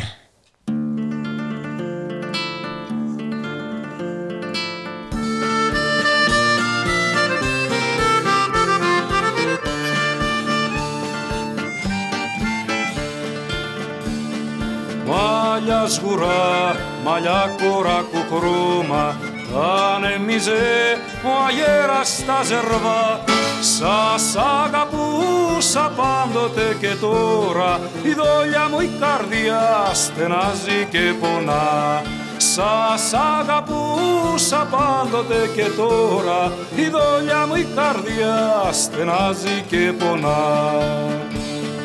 Πάει καιρός που έβγαινε στους δρόμους, τη σκουπιά φόραγες λεβέντικα στραβά, και τα μαλλιά χυτά πάνω στους ώμους τα ανέμιζε ο αγέρας στα ζερβά, και τα μαλλιά χυτά πάνω στους ώμους τα ανέμιζε ο αγέρας στα ζερβά.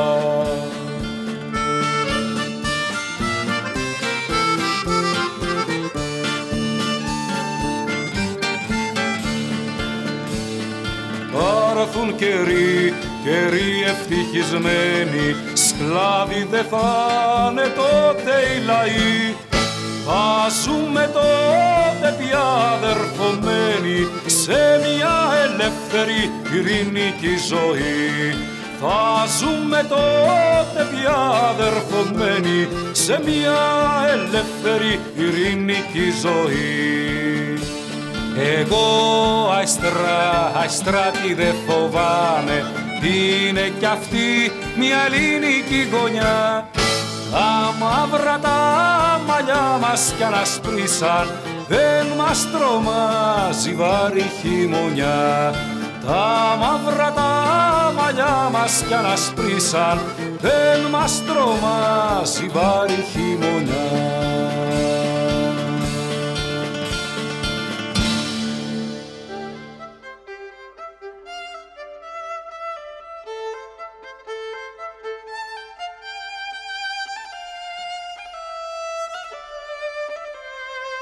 Ράδιο Μέρα.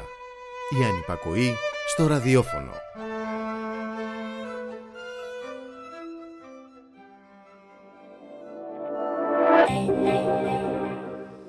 δύο και δώδεκα πρώτα λεπτά, καθυστερημένος μεν, αλλά ήρθε ο Μιχάλης Κριθαρίδης, εκπρόσωπος τύπου του ΜΕΡΑ είκοσι πέντε.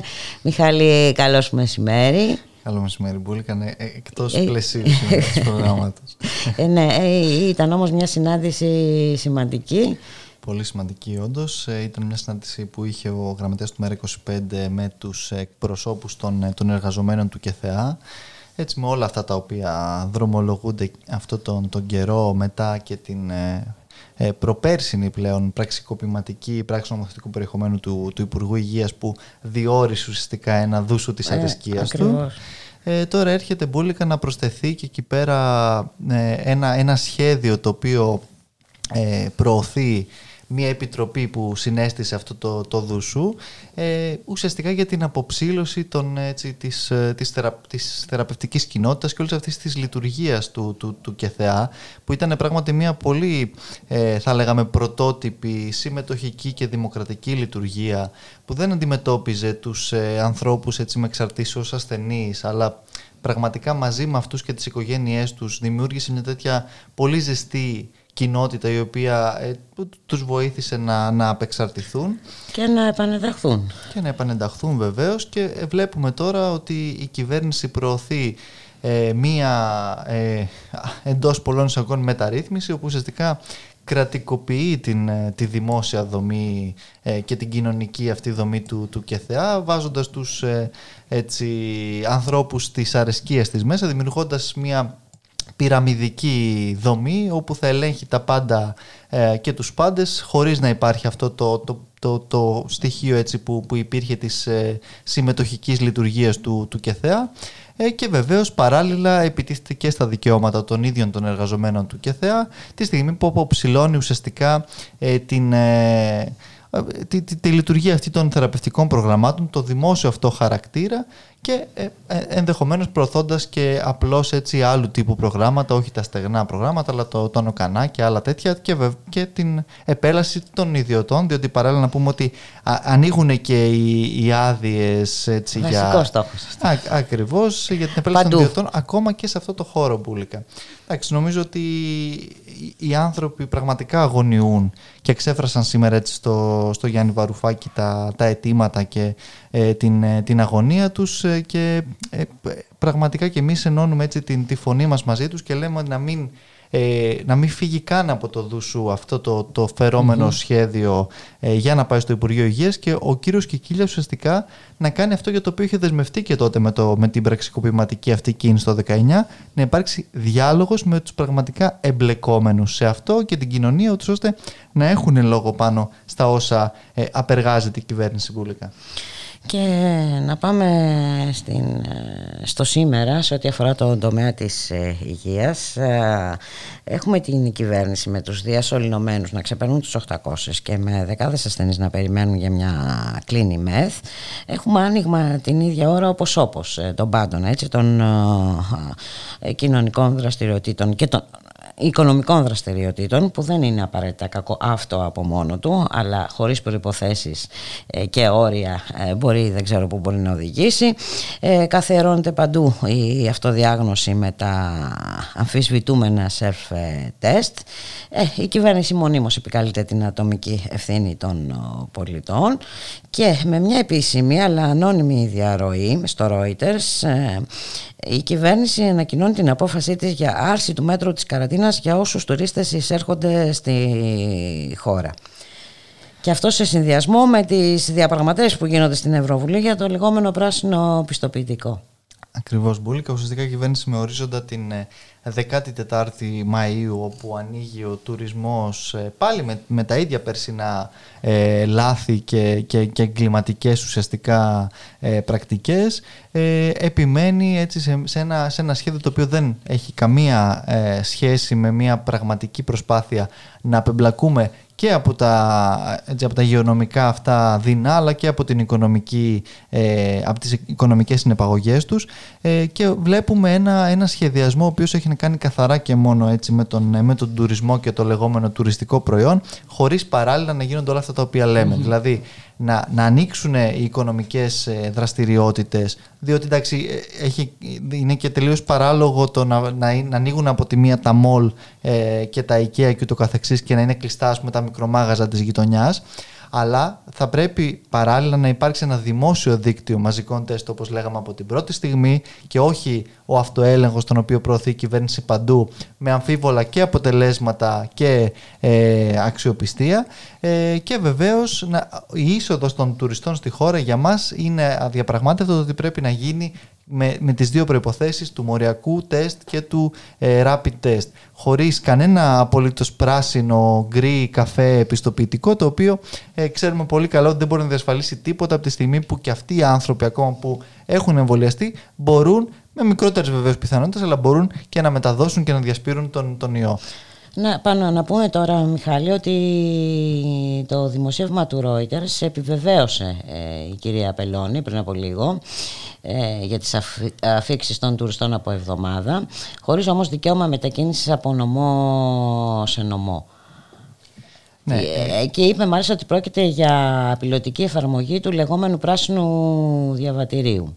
Εντάξει, είναι, είναι αυτό το οποίο λέγαμε και εδώ, Μπούλικα, ότι από τη μία ε, θα, θα συνεχίσουν σε, ουσιαστικά να ισχύουν οι περιορισμοί για, ε, για, για, το, για τον εγχώριο πληθυσμό, και θα ανοίξουν τα πάντα έτσι για την επέλαση ε, των, ε, των τουριστών. Εντάξει, πραγματικά η κυβέρνηση συνεχίζει, Μπούλικα, το, το εγκληματικό της σχέδιο του να μην έχει ουσιαστικά σχέδιο πραγματικό και καμία προετοιμασία, τη στιγμή που η, τα, τα, το Εθνικό Σύστημα Υγείας βρίσκεται στην κατάσταση που βρίσκεται και δέχεται την πίεση που βρίσκεται, παρά και όλα τα τεράστια ψέματα τα οποία διακινεί και εκεί η κυβέρνηση για δίθεν ανθρώπους που δεν βρίσκονται εκτός μεθ ε, αν τις χρειάζονται και ούτω καθεξής. Και νομίζω ότι ε, όλη αυτή η, έτσι, η, η, η κατάσταση δεν μπορεί να συνεχίζεται επάπειρο, και πραγματικά έχει φτάσει ο κόσμος σε ένα σημείο που αναρωτιέται πόσο ακόμα θα, θα διαρκέσει όλος αυτός ο Το ο ίδιο αναρωτήθηκε και ο Γιάννης Βαρουφάκης χθες μιλώντας στη Βουλή.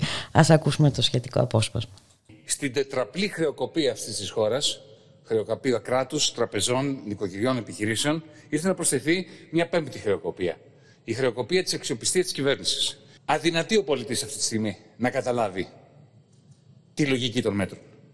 Γιατί του απαγορεύεται μια μοναχική βόλτα στις τέσσερις το πρωί, αλλά είναι ok να στηβάζεται στα λεωφορεία και να είναι στα σούπερ μάρκετ με άλλους πεντακόσιους ανθρώπους. Είναι δυνατόν να λειτουργεί το IKEA και να μην λειτουργεί το μαγαζί της, της γειτονιάς?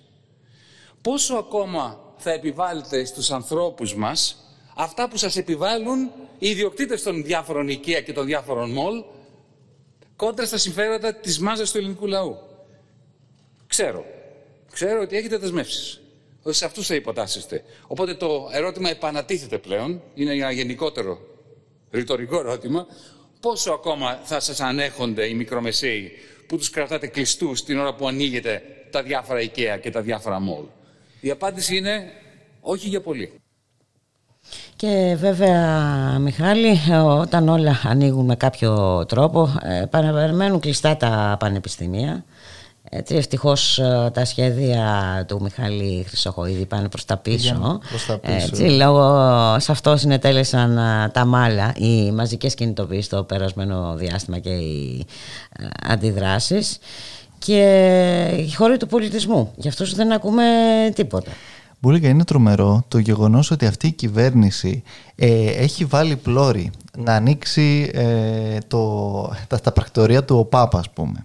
Ε, και μάλιστα μέσα στους, ε, σε αυτούς που θα προηγηθούν για τα self-test θα είναι και, και οι πρατηριού και τα λοιπά, οι άνθρωποι έτσι που δουλεύουν σε αυτά. Ε, και τη στιγμή που δεν, όχι απλώς δεν, δεν έχει σχεδιάσει και δεν έχουμε ακούσει τίποτα απόλυτος για τον πολιτισμό, αλλά οι άνθρωποι αυτοί έχουν μείνει και αβοήθητοι εντελώς ένα χρόνο έτσι με όλη αυτή την, την πρωτοφανή ε, κατάσταση. Εντάξει, είναι, είναι πραγματικά ε, χυδαίος πλέον ο τρόπος με τον οποίο μεταχειρίζονται μια σειρά από ζητήματα και τόσο εξόφθαλμες αυτές οι, οι προτεραιότητες τόσο της κυβέρνησης όσο και των συμφερόντων τα οποία εκπροσωπεί έτσι συστηματικά και με μεγάλη συνέπεια θα έλεγα. Διότι πράγματι δεν γίνεται να βλέπουμε μια σειρά από τέτοιες φαινομενικά παράλογες θα λέγαμε κινήσεις και πολιτικές αποφάσεις οι οποίες ωστόσο δικαιολογούνται καθαρά με τον τρόπο με τον οποίο εξυπηρετούνται έτσι μια σειρά από, από συμφέροντα τα οποία βεβαίως ε, προαλήφουν και άλλα μέτρα όπως γνωρίζουμε πολύ καλά και με τα εργασιακά και με, με όλη αυτή την επέλαση ακόμα και στο ΚΕΘΕΑ όπως λέγαμε και πριν, mm-hmm. ας πούμε, ή στις λαϊκές αγορές που συζητάμε αυτές τις μέρες και το καθεξής. Και από την άλλη έχεις μια αξιωματική αντιπολίτευση Μπούλικα, φαινομενική και θεωρητική πάλι, η οποία το μόνο που κάνει με, την, με τη στάση της και τις προτάσεις της είναι να διευκολύνει την κυβέρνηση. Διότι όταν ο κύριος Τσίπρας ουσιαστικά παρουσιάζει ένα πρόγραμμα ε, το οποίο υποτίθεται ότι θα, θα, θα κουρέψει χρέος, χρέος ναι, ναι, ναι, ναι, και το θα, θα προστατεύσει ναι. την, την προστασία της πρώτης κατοικίας. Mm-hmm. Αλλά δεν βγάζει άχνα για τον, για τον Ηρακλή, για τις ε, πωλήσεις των κόκκινων δανείων στα αρπακτικά, τις οποίες και ο ίδιος ξεκίνησε. Είναι πραγματικά... Όχι μόνο αυτό, αλλά σύμφωνα με, την, με μια απόφαση ε, που... γράφτηκε στην εφημερίδα της ναι, κυβέρνησης ναι. και εκδόθηκε του, προχθές. Του, του κυρίου Ζαβούτου, υφυπουργού Οικονομικών. Ε, δηλαδή, Παρα, ε, παρατείνεται... παρατείνεται η παροχή ε, εγγύησης στα φανς. Έτσι, ακριβώς. Τα, τα, οι εγγύησεις τις οποίες, οποίες μέχρι και ο κεντρικός τραπεζίτης, ο κύριος Τουρνάρας, όχι κάποιος ας πούμε ε, αμφισβητείας ε, του, του, του κατεστημένου της Τρόικας και των Βρυξελών, ε, παραδέχθηκε ότι θα εκπέσουν υπέρ των αρπακτικών. Δηλαδή θα, θα βάλουν οι άνθρωποι που θα χάνουν τα σπίτια και τα μαγαζιά τους, θα βάλουν και όλας πλάτη να εγγυηθεί yeah. το ελληνικό δημόσιο, να χρεωθεί δηλαδή ε, προς όφελός τους ε, για, για τα αρπακτικά ταμεία δώδεκα δισεκατομμύρια. Εντάξει, είναι εξωφρενικό. Και όσο ο ΣΥΡΙΖΑ δεν απαντάει σε αυτά τα ερωτήματα, Μπούλικα, και δεν παίρνει σαφή θέση σε αυτά, ό,τι και να ακούμε για, ε, προ, για νέα προγράμματα Θεσσαλονίκης ή για οτιδήποτε άλλο, δεν μπορεί να πείσει κανέναν όταν η απάντηση στο τι θα κάνει ουσιαστικά, για να, ακόμα και για να διαγράψει, ας πούμε, το, ε, τα, να κουρέψει τα χρέη που λέει, που είναι κάτι που και εμείς ένα χρόνο τώρα λέμε και λέμε και στο εκατό τοις εκατό, όχι στο εξήντα τοις εκατό κιόλας. Αλλά εκεί πρέπει ο κύριος Τσίπρας και η ηγετική του ομάδα να απαντήσει στο τι θα κάνει όταν οι, οι Βρυξέλλες θα του πούνε όχι σε κάτι τέτοιο που ξέρουμε πολύ καλά, μιλώντας για την κουλτούρα, τη γνωστή των πληρωμών, μιας πάγιας θέσης της Τρόικας. Αυτό δεν αλλάζει ε, ποτέ, είτε πανδημία έχουμε είτε δεν έχουμε. Εξάλλου η ι ες εμ μας το είπες σήμερα. Ε, τίποτα δεν αλλάζει. Όταν θα αρχίσει η ανάπτυξη, η ανάκαμψη. Ποια ανάκαμψη τώρα με αυτούς τους όρους, δεν ξέρω. Θα επιστρέψουμε στα γνωστά. Έτσι. Μία, να, ας, να ακούσουμε τώρα το σχόλιο του γραμματέα α, του ΜΕΡΑ είκοσι πέντε για το οικονομικό πρόγραμμα του ΣΥΡΙΖΑ. Έρχομαι τώρα στο άλλο μεγάλο κενό που αφήνει ο μνημονιακός δικομματισμός. Χθες άκουσα τις προτάσεις του ΣΥΡΙΖΑ με πολύ μεγάλη προσοχή και με καλή διάθεση. Και διάβασα και πολύ προσεκτικά σήμερα και τα κείμενα τα οποία συνόδευσαν το οικονομικό πρόγραμμα του ΣΥΡΙΖΑ. Κυρίες και κύριοι συνάδελφοι του ΣΥΡΙΖΑ, άλλη μια φορά, πλήρης αναντιστοιχεία. Όσον θετικό προτείνεται, για παράδειγμα κουρεμάτων, μείωση ΦΠΑ, όλα αυτά τα λέμε εμείς από το Μάρτιο πέρυσι. Δεν έχει σημασία, δεν έχει σημασία ποιος τα είπε πρώτος. Καλά κάνετε και τα λέτε. Αλλά υπάρχει πλήρης αναντιστοιχεία μεταξύ αυτά, αυτών των θετικών που προτείνεται και της δέσμευσης της ηγεσίας Τσίπρα να μην προβεί στη ρήξη με την Τρόικα, με το Eurogroup, που είναι προαπαιτούμενον όσο προαναγγέλλεται. Χαρακτηριστικό. Μα πράγματι πρέπει κάποια στιγμή να, να, να διαλέξουν την, την πλευρά, την οποία νομίζω ότι έχουν διαλέξει ούτως ή άλλως. Εντάξει, τώρα πέρα από τις ε, διακηρύξεις που, που ακούμε, ε, τις ε, όψιμες, και προφανώς καταλαβαίνουμε ότι είναι και το, έτσι, στα, στα σημεία των καιρών και τα, της αντιπολίτευσης, διότι ως κυβέρνηση άλλα είδαμε δυστυχώς και από εκεί, ε, να, να, να υπάρξει μια σαφής τοποθέτηση. Έστω και εμείς μπορούμε να δεχτούμε ότι ενδεχομένως να έχουν μετανιώσει και για τον κυβερνητικό τους χαρακτήρα, αλλά θα πρέπει να υπάρξει μια σαφής τοποθέτηση. Όχι απλώς αυτά τα οποία ε, ακούμε ε, για διακηρύξεις οι οποίες, εάν δεν ε, καταδειχθούν το πώς ακριβώς θα γίνουν, εμείς, εμείς δεν λέμε αυτό που λέει η κυρία Πελώνη και η κυβέρνηση για τα λεφτόδεντρα, διότι αυτοί ξέρουν να βρίσκουν λεφτόδεντρα για άλλους και άλλους. Έτσι. Αυτό, ε, είναι, ε, αυτό α, το έχουμε δει όλο παπά, αυτό το καιρό. Ευαγγέλιο. Αλλά το, το πώς πραγματικά θα πρέπει να επιλέξει είτε η ηγεσία του, του ΣΥΡΙΖΑ τη ρήξη, ή αλλιώς να πάψει να κοροϊδεύει ουσιαστικά, γιατί αυτό κάνει ε, τους τους πολίτες με αυτά τα οποία λέει, είναι κάτι το οποίο είναι σαφές. Όπως σαφές είναι και το τι πρέπει ο κύριος Μητσοτάκης, έτσι, να πει, διότι δεν γίνεται από τη μία να μας λέει ότι, δεν, ο, ο, ότι ουσιαστικά δεν υπάρχει το πέμπτο μνημόνιο και δεν θα έρθουν οι μνημονιακές δεσμεύσεις, όταν και ο ες ες εμ που είπες και εσύ, Μπούλικα, πριν, αλλά και ο ίδιος ο Πρωθυπουργός δεν δεσμεύεται για το αν θα υπάρξουν ή όχι περικοπές στις συντάξεις μετά από την επιστροφή ακριβώς αυτών των δημοσιονομικών mm. ε, μέτρων και όρων. Διότι αλλιώς, εντάξει, μπορούμε πράγματι να, να αναφερόμαστε στα. Στο, στο Ελλάδα δύο μηδέν, στα μοντέλα ανάπτυξης αυτά τα φοβερά και τρομερά, στο Ταμείο Ανάκαμψης ε, και ούτω καθεξής. Αλλά όταν σε, σε πραγματικά και πρακτικά ερωτήματα τα οποία θα αντιμετωπίσει αύριο μεθαύριο ο κόσμος, με τους πληστηριασμούς, με τους μισθούς και τις συντάξεις, με όλα αυτά, εκεί θα πρέπει να δοθεί μια σαφής απάντηση και από τον Πρωθυπουργό, έτσι βεβαίως, όχι μόνο από τον κύριο Τσίπρα. Προκάλεσε ο Γιάννης Βαρουφάκης τόσο τη Νέα Δημοκρατία όσο και το ΣΥΡΙΖΑ να το αποδείξουν ότι κάνει λάθος. Τίποτα δεν θα με ευχαριστήσει περισσότερο από το να αποδειχθεί ότι δεν έχω δίκιο. Εσείς, της κυβέρνησης, αποδείξτε μου ότι δεν έχω δίκιο. Ας βγει ο κύριος Μητσοτάκης και να δεσμευτεί σήμερα ότι όσο είναι πρωθυπουργός δεν θα κοπεί καμία επικουρική σύνταξη. Να. Θα έχει δεσμευτεί ότι ουσιαστικά το, αυτά που λέω ότι το πέμπτο μνημόνιο είναι δεδομένο, ότι δεν είναι έτσι. Δεσμευτείτε, κυρίες και κύριοι, ότι δεν θα κουρευτεί καμία επικουρική σύνταξη όσο είστε κυβέρνηση. Να το ακούσω. Και εσείς τους ΣΥΡΙΖΑ δεσμευτείτε ότι αν γίνετε κυβέρνηση θα καταργήσετε τον Ηρακλή. Δεν το έχετε κάνει μέχρι τώρα. Σας ευχαριστώ πολύ, κύριε Πρόεδρε. Φαντάζομαι ούτε και μετά το έκαναν. Μετά τις...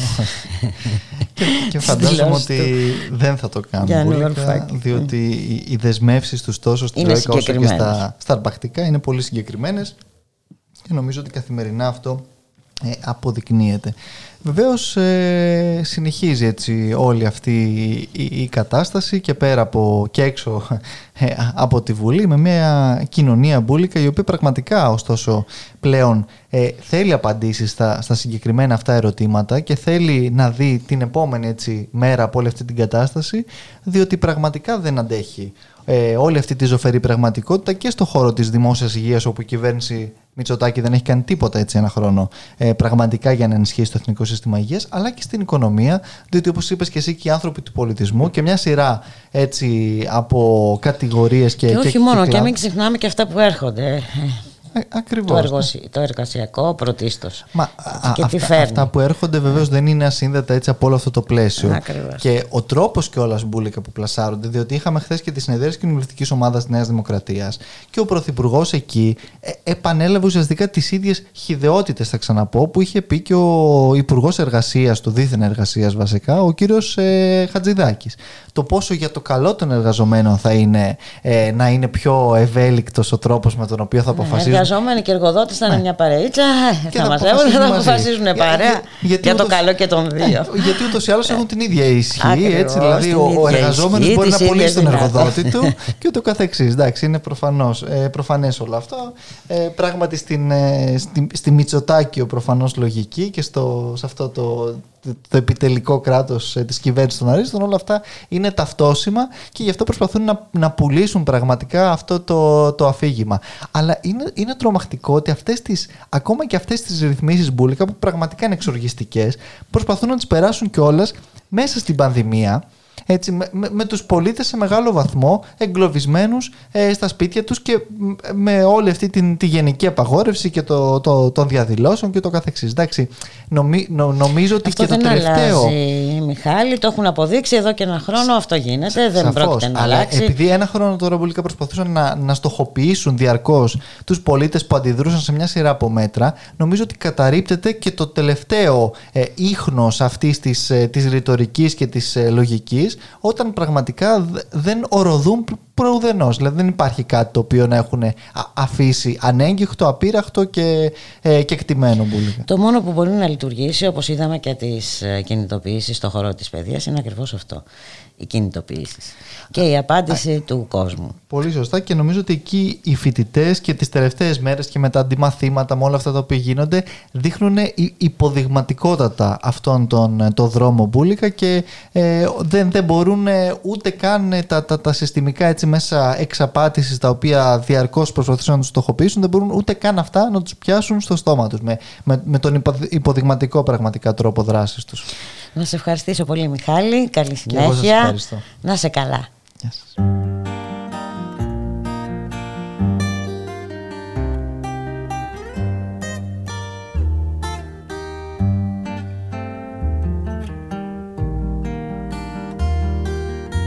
Πιασμένο σε παλίδα κι έχουν περάσει χρόνια.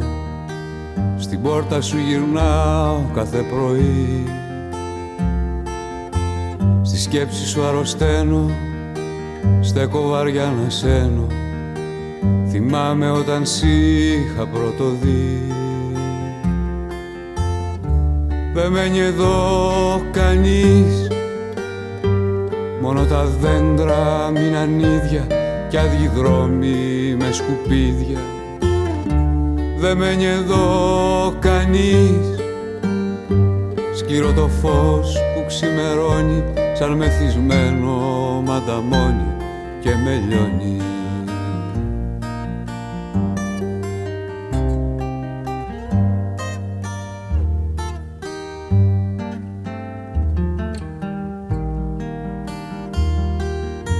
Ξεπούλησα το νου μου, κορόιδο του εαυτού μου, αράχνησα κατοίκη το ουρανό.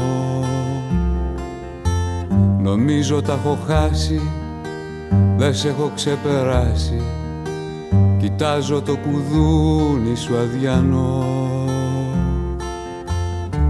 Δεν μένει εδώ κανείς, μόνο τα δέντρα μείναν ίδια κι άδειοι δρόμοι με σκουπίδια.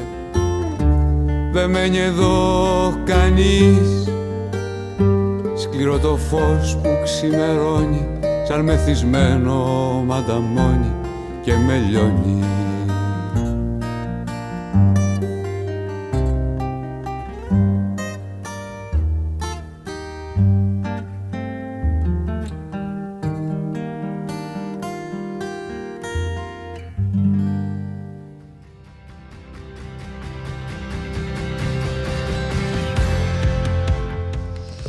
Ακούμε συνεχώς για ανοίγματα από την κυβέρνηση. Ως γνωστόν, ανοίγουμε για τον τουρισμό από τις δεκατέσσερις Μαΐου. Το μόνο που δεν ακούμε είναι μια ημερομηνία επανέναρξης του πολιτισμού. Σήμερα είχαμε κινητοποιήσεις από την Πανελλήνια Ομοσπονδία Θεάματος Ακροάματος. Να καλωσορίσουμε τον κύριο Κώστα Κεχαγιόγλου, είναι πρόεδρος της ΠΟΘΑ. Καλό μεσημέρι, κύριε Κεχαγιόγλου. Γεια σας. Είχατε κινητοποίηση σήμερα, συγκέντρωση στο Υπουργείο Πολιτισμού, ακολούθησε πορεία? Είχαμε κινητοποίηση, συνδέσαμε το Υπουργείο Πολιτισμού με το Υπουργείο Υγείας και το Υπουργείο Εργασίας. Είναι τα τρία υπουργεία τα οποία καθορίζουν τη ζωή μας το τελευταίο διάστημα. Ε, ζητήσαμε μετεπιτάσεως ότι πρέπει να ανακοινωθεί άμεσα έτσι, ε, το άνοιγμα των χώρων του πολιτισμού, έτσι ώστε να γίνει κατάλληλη προετοιμασία. Ε, ζητήσαμε ότι δεν, ε, ταυτόχρονα ότι πρέπει να ανακοινωθεί μαζί με την εστίαση και τον, πολιτισ... και τον τουρισμό ο, το άνοιγμα του πολιτισμού, διότι δεν μπορούμε να διανοηθούμε πώς είναι δυνατόν να ανοίξει μια ταβέρνα η οποία έχει ζωντανή μουσική και να λείπει η ζωντανή μουσική, ή επίσης πώς μπορεί να ανοίξει ο τουρισμός χωρίς να ανοίξει επίδαυρος. Απλά ερωτήματα mm-hmm. τα οποία τα θέτουμε και ε, ήταν το κύριο αίτημα σήμερα των ανθρώπων οι οποίοι κινητοποιηθήκαν. Την αγωνία αυτών των ανθρώπων για την επόμενη μέρα. Και, και βέβαια να μην ξεχνάμε και την καταστροφή που αποτυπώνεται και στη, στο δελτίο της Ελστάτ, στον κλάδο του πολιτισμού. Υπάρχει υπολογισμός για μείωση του κύκλου εργασιών για το δύο χιλιάδες είκοσι στο ποσοστό του ογδόντα οκτώ κόμμα δύο τοις εκατό. Μιλάμε για ένα συντριπτικό ποσοστό. Ναι, δεν υπάρχει άλλος κλάδος της οικονομίας που να έχει σηκώσει τόσο μεγάλο βάρος ε, σε κύκλο εργασιών, σε μείωση του κύκλου εργασιών. Ε, φυσικά, εντάξει, δεν είμαστε, αυτή η πρωτιά δεν είναι κάτι το οποίο μας χαροποιεί, ε, μας κινητοποιεί και μας ε, δημιουργεί ανησυχίες για την επόμενη μέρα. Όπως καταλαβαίνετε, Ε, η επόμενη μέρα δείχνει αρκετά δύσκολη, γιατί mm-hmm. η αγορά δεν μπορεί να αυτορυθμιστεί με αυτούς τους όρους, και βλέποντας ε, και το Υπουργείο Εργασίας, το οποίο ε, δεν ε, θέλει να συνεχίσει την επιδοματική πολιτική παρότι μας έχει υποχρεωτικά κλειστούς, mm-hmm. δηλαδή να φανταστείτε ότι ενώ είμαστε σήμερα στα μέσα Απριλίου, δεν έχουν ανακοινωθεί μέτρα στήριξης για τον Απρίλιο, ah, ενώ είμαστε σε αναγκαστική αναστολή εργασίας. Ο Απρίλιος δεν είναι στους σχεδιασμούς της κυβέρνησης, πόσο μάλλον ο Μάιος, που επίσης σύμφωνα με την επίσημη εκφώνηση θα μας έχει σε καθεστώς απαγόρευσης εργασίας, ε, και ακόμη και αν ανοίξουν κάποιες εργασίες τον Ιούνιο, τον Ιούλιο, ο, ο ελάχιστος κόσμος θα μπορέσει να δουλέψει και αυτό το καλοκαίρι με τα αυστηρά πρωτόκολλα. Ε, πρέπει να υπάρξουν μέτρα στήριξης. Ο κόσμος του πολιτισμού είναι σε ετοιμότητα, είναι σε αγωνία, ε, είναι πολλαπλή η αγωνία, δηλαδή υπάρχει ανάγκη και να εκφραστεί καλλιτεχνικά ο καλλιτεχνικός κόσμος, διότι είναι τώρα δεκατρείς μήνες σε αφωνία. Αλλά είναι και θέματα επιβίωσης. Και είναι θέμα βιοπορισμού, ακριβώς. Είναι και θέμα βιοπορισμού. Δεν είναι μόνο ε, το ότι έχουμε ανάγκη να εκφραστούμε καλλιτεχνικά, είναι και θέμα... Υπάρχουν απλήρωτα ενοίκια, υπάρχουν απλήρωτες δόσεις δανείων, υπάρχουν απλήρωτα φροντιστήρια. Ο κόσμος του πολιτισμού περνάει πολύ δύσκολα και γι' αυτό και επιμένουμε και κινητοποιούμαστε. Μα είχατε κάποιες ε, συναντήσεις ή είχατε κάποιες Ζητήσαμε... απαντήσεις σε αυτά τα ζητήματα που θέτετε? Ζητήσαμε αυτή τη φορά να γίνει μια, ε, με ένα συντονισμό των δράσεων, μια τηλεδιάσκεψη. Είχαμε κάποιες συναντήσεις με τους ε, διευθυντές των γραφείων ε, των ε, υπουργών ε, και στο Υπουργείο Πολιτισμού και στο Υπουργείο Υγείας και στο Υπουργείο Εργασίας. Συζητήσαμε να γίνει μια κοινή τηλεδιάσκεψη ε, για να σταματήσει και ένα, ε, μια μετα, μετάθεση των ευθυνών mm-hmm. από το ένα υπουργείο στο άλλο, να υπάρχει ένα συντονισμός των δράσεων. Οι άνθρωποι του πολιτισμού είναι αυτή τη στιγμή σε οριακό σημείο. Ε, και τα, ε, οι επόμενες ε, μέρες κρίνονται πολύ κρίσιμες mm-hmm. για το πώς θα πάει ο χώρος μας ε, εν ώψη της θερινής σεζόν. Μάλιστα. Οπότε θα γίνει αυτή η τηλεδιάσκεψη? Κοιτάξτε, εμείς είμαστε εδώ, θα κλιμακώσουμε, πιέζουμε mm-hmm. με όλους τους τρόπους, ε, θα καλέσουμε και σε συνέντευξη τύπου, θα βγάλουμε ανακοινώσεις, θα αναδείξουμε το πρόβλημα, θα ξαναμαζευτεί ο κόσμος του πολιτισμού. Ε, δεν μπορεί, αν δεν δίνονται λύσεις ε, οι άνθρωποι του πολιτισμού, να...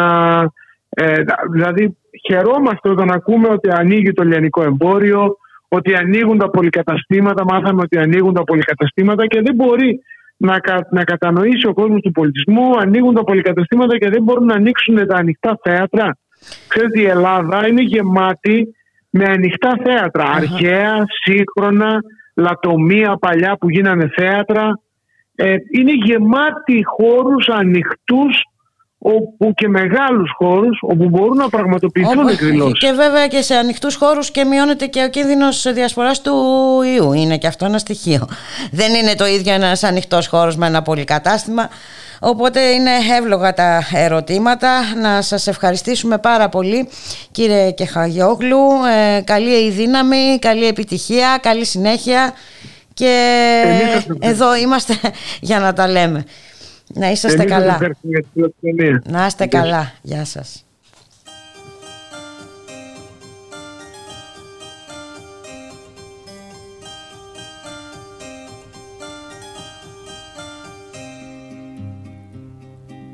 Περιμπανού τη λέγαν τα παιδιά, περιμπανού, κι ήτανε δεκαπέντε χρόνο. Έγραφαν το όνομά της στον καθρέφτη του ουρανού, με ενός πνιγμένου γλάρου φτερό. Μα τη ζωή στο κύμα το παράφορο σάρωσε βάρκες και κουπιά, και στο μεγάλο κόσμο τον αδιάφορο ποιος τη θυμάται τώρα πια.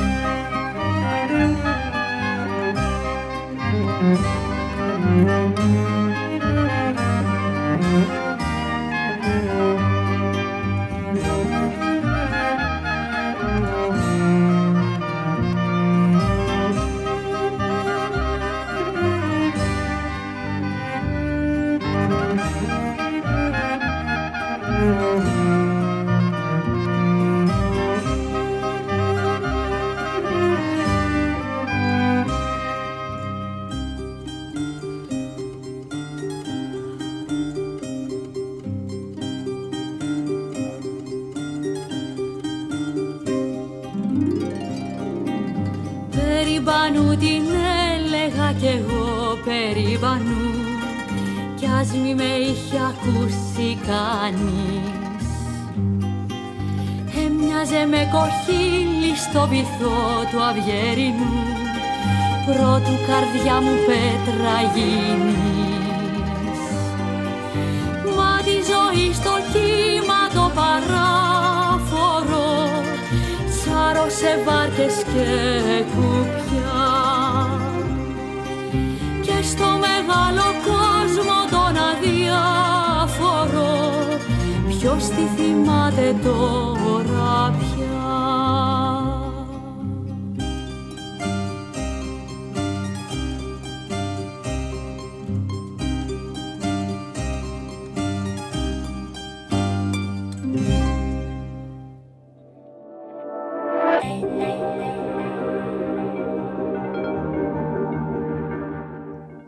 Και να περάσουμε σε ένα πολύ σημαντικό θέμα που δεν πρέπει να χαθεί στη σκιά που αφήνουν πίσω τους τα πολύ σοβαρά θέματα που απασχολούν την καθημερινότητά μας. Είναι πολλά τα κρίσιμα ζητήματα, αλλά και αυτό αφορά τη ζωή μας, αφορά την υγεία μας. Αναφέρομαι σε ένα σύστημα σήμανσης τροφίμων που χαρακτηρίζει το λάδι, τη φέτα ε, ως ανθυγιεινά και συνθετικά και βιομηχανικά τρόφιμα ως υγιεινά. Με το θέμα αυτό έχει ασχοληθεί ο βουλευτής του ΜΕΡΑ είκοσι πέντε, ο Κρήτονα Αρσένης, τον οποίο και καλωσορίζουμε. Καλό μεσημέρι, Κρήτονα. Καλό μεσημέρι, Μπούλικα. Καλό μεσημέρι στους ακροατές μας. Είναι ένα πάρα πολύ σημαντικό θέμα που δεν αναδεικνύεται βέβαια στην επικαιρότητα, αλλά αφορά ε, την υγεία μας. Έτσι. Αφορά, αφορά την υγεία μας, αφορά τη δημοκρατία μας, αφορά την αγροτική μας παραγωγή. Mm-hmm. Και πραγματικά θα μας απασχολήσει πάρα πολύ στο επόμενο διάστημα. Και πρέπει να μας απασχολήσει, ε, γιατί είναι, ε, μιλάμε για ένα σύστημα που ήδη εφαρμόζεται, έτσι, σε κάποιες χώρες και σε Εφα... μεγάλες αλυσίδες σούπερ μάρκετ. Ναι, βεβαίως εφαρμόζεται ήδη σε Γαλλία, Γερμανία, Βέλγιο. Ε, υπάρχει ήδη στις αλυσίδες στο σούπερ μάρκετ το Ισπανία, Πορτογαλία, ενώ το στηρίζει και η Ολλανδία. Να μην ξεγελιόμαστε, είναι χώρες που παράγουν σημαντικά, ε, που έχουν μεγάλες βιομηχανίες που ελέγχουν την παγκόσμια διατροφή. δεν είναι τυχαίες αυτές οι χώρες.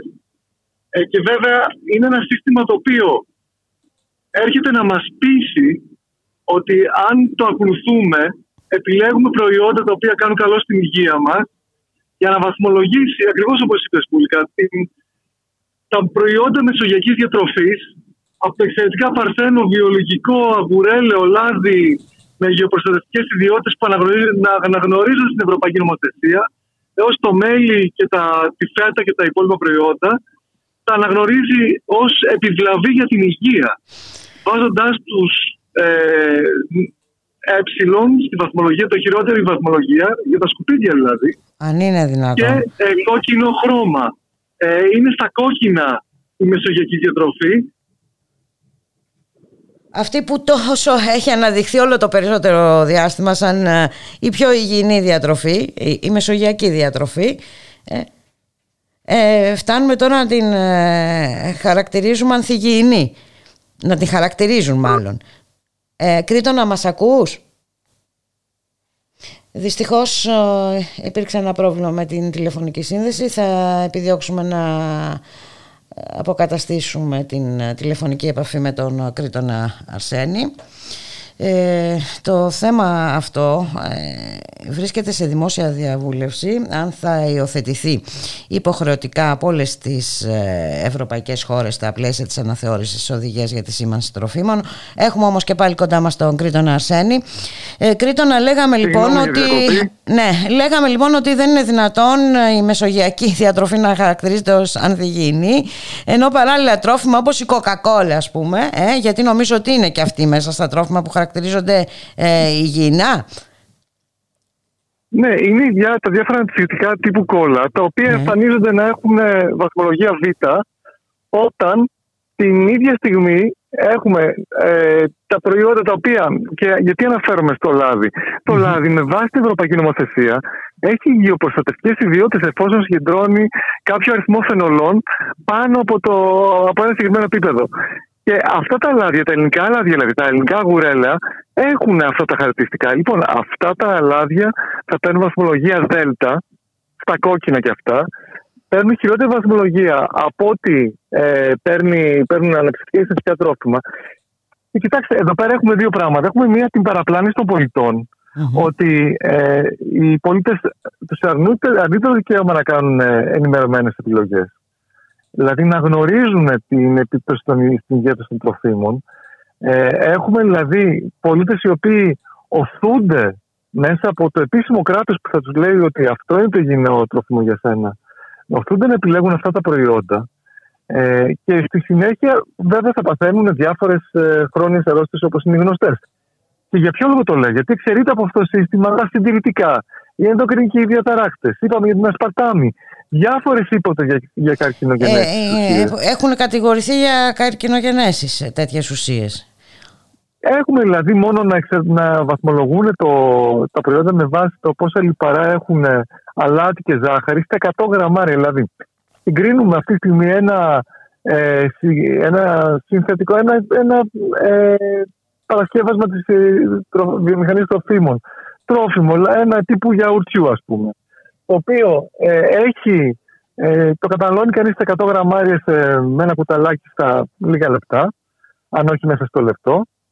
Το συγκρίνουμε με τις ποσότητες λίπους που έχει με το ελαιόλαδο, το οποίο έχει άπειρες θετικές επιδράσεις στην υγεία και το οποίο πραγματικά καλό οποιονδήποτε από αυτούς τους επιστήμονες που κατάρτισαν το Nutri-Score να έρθουν και να φάνε μονοκοπανιάς εκατό γραμμάρια και τα δείχνουν σε μιλίλίτρα τους Ε, αγουρέλαιο. Δεν θα μπορέσουν καν ποτέ να το κάνουν.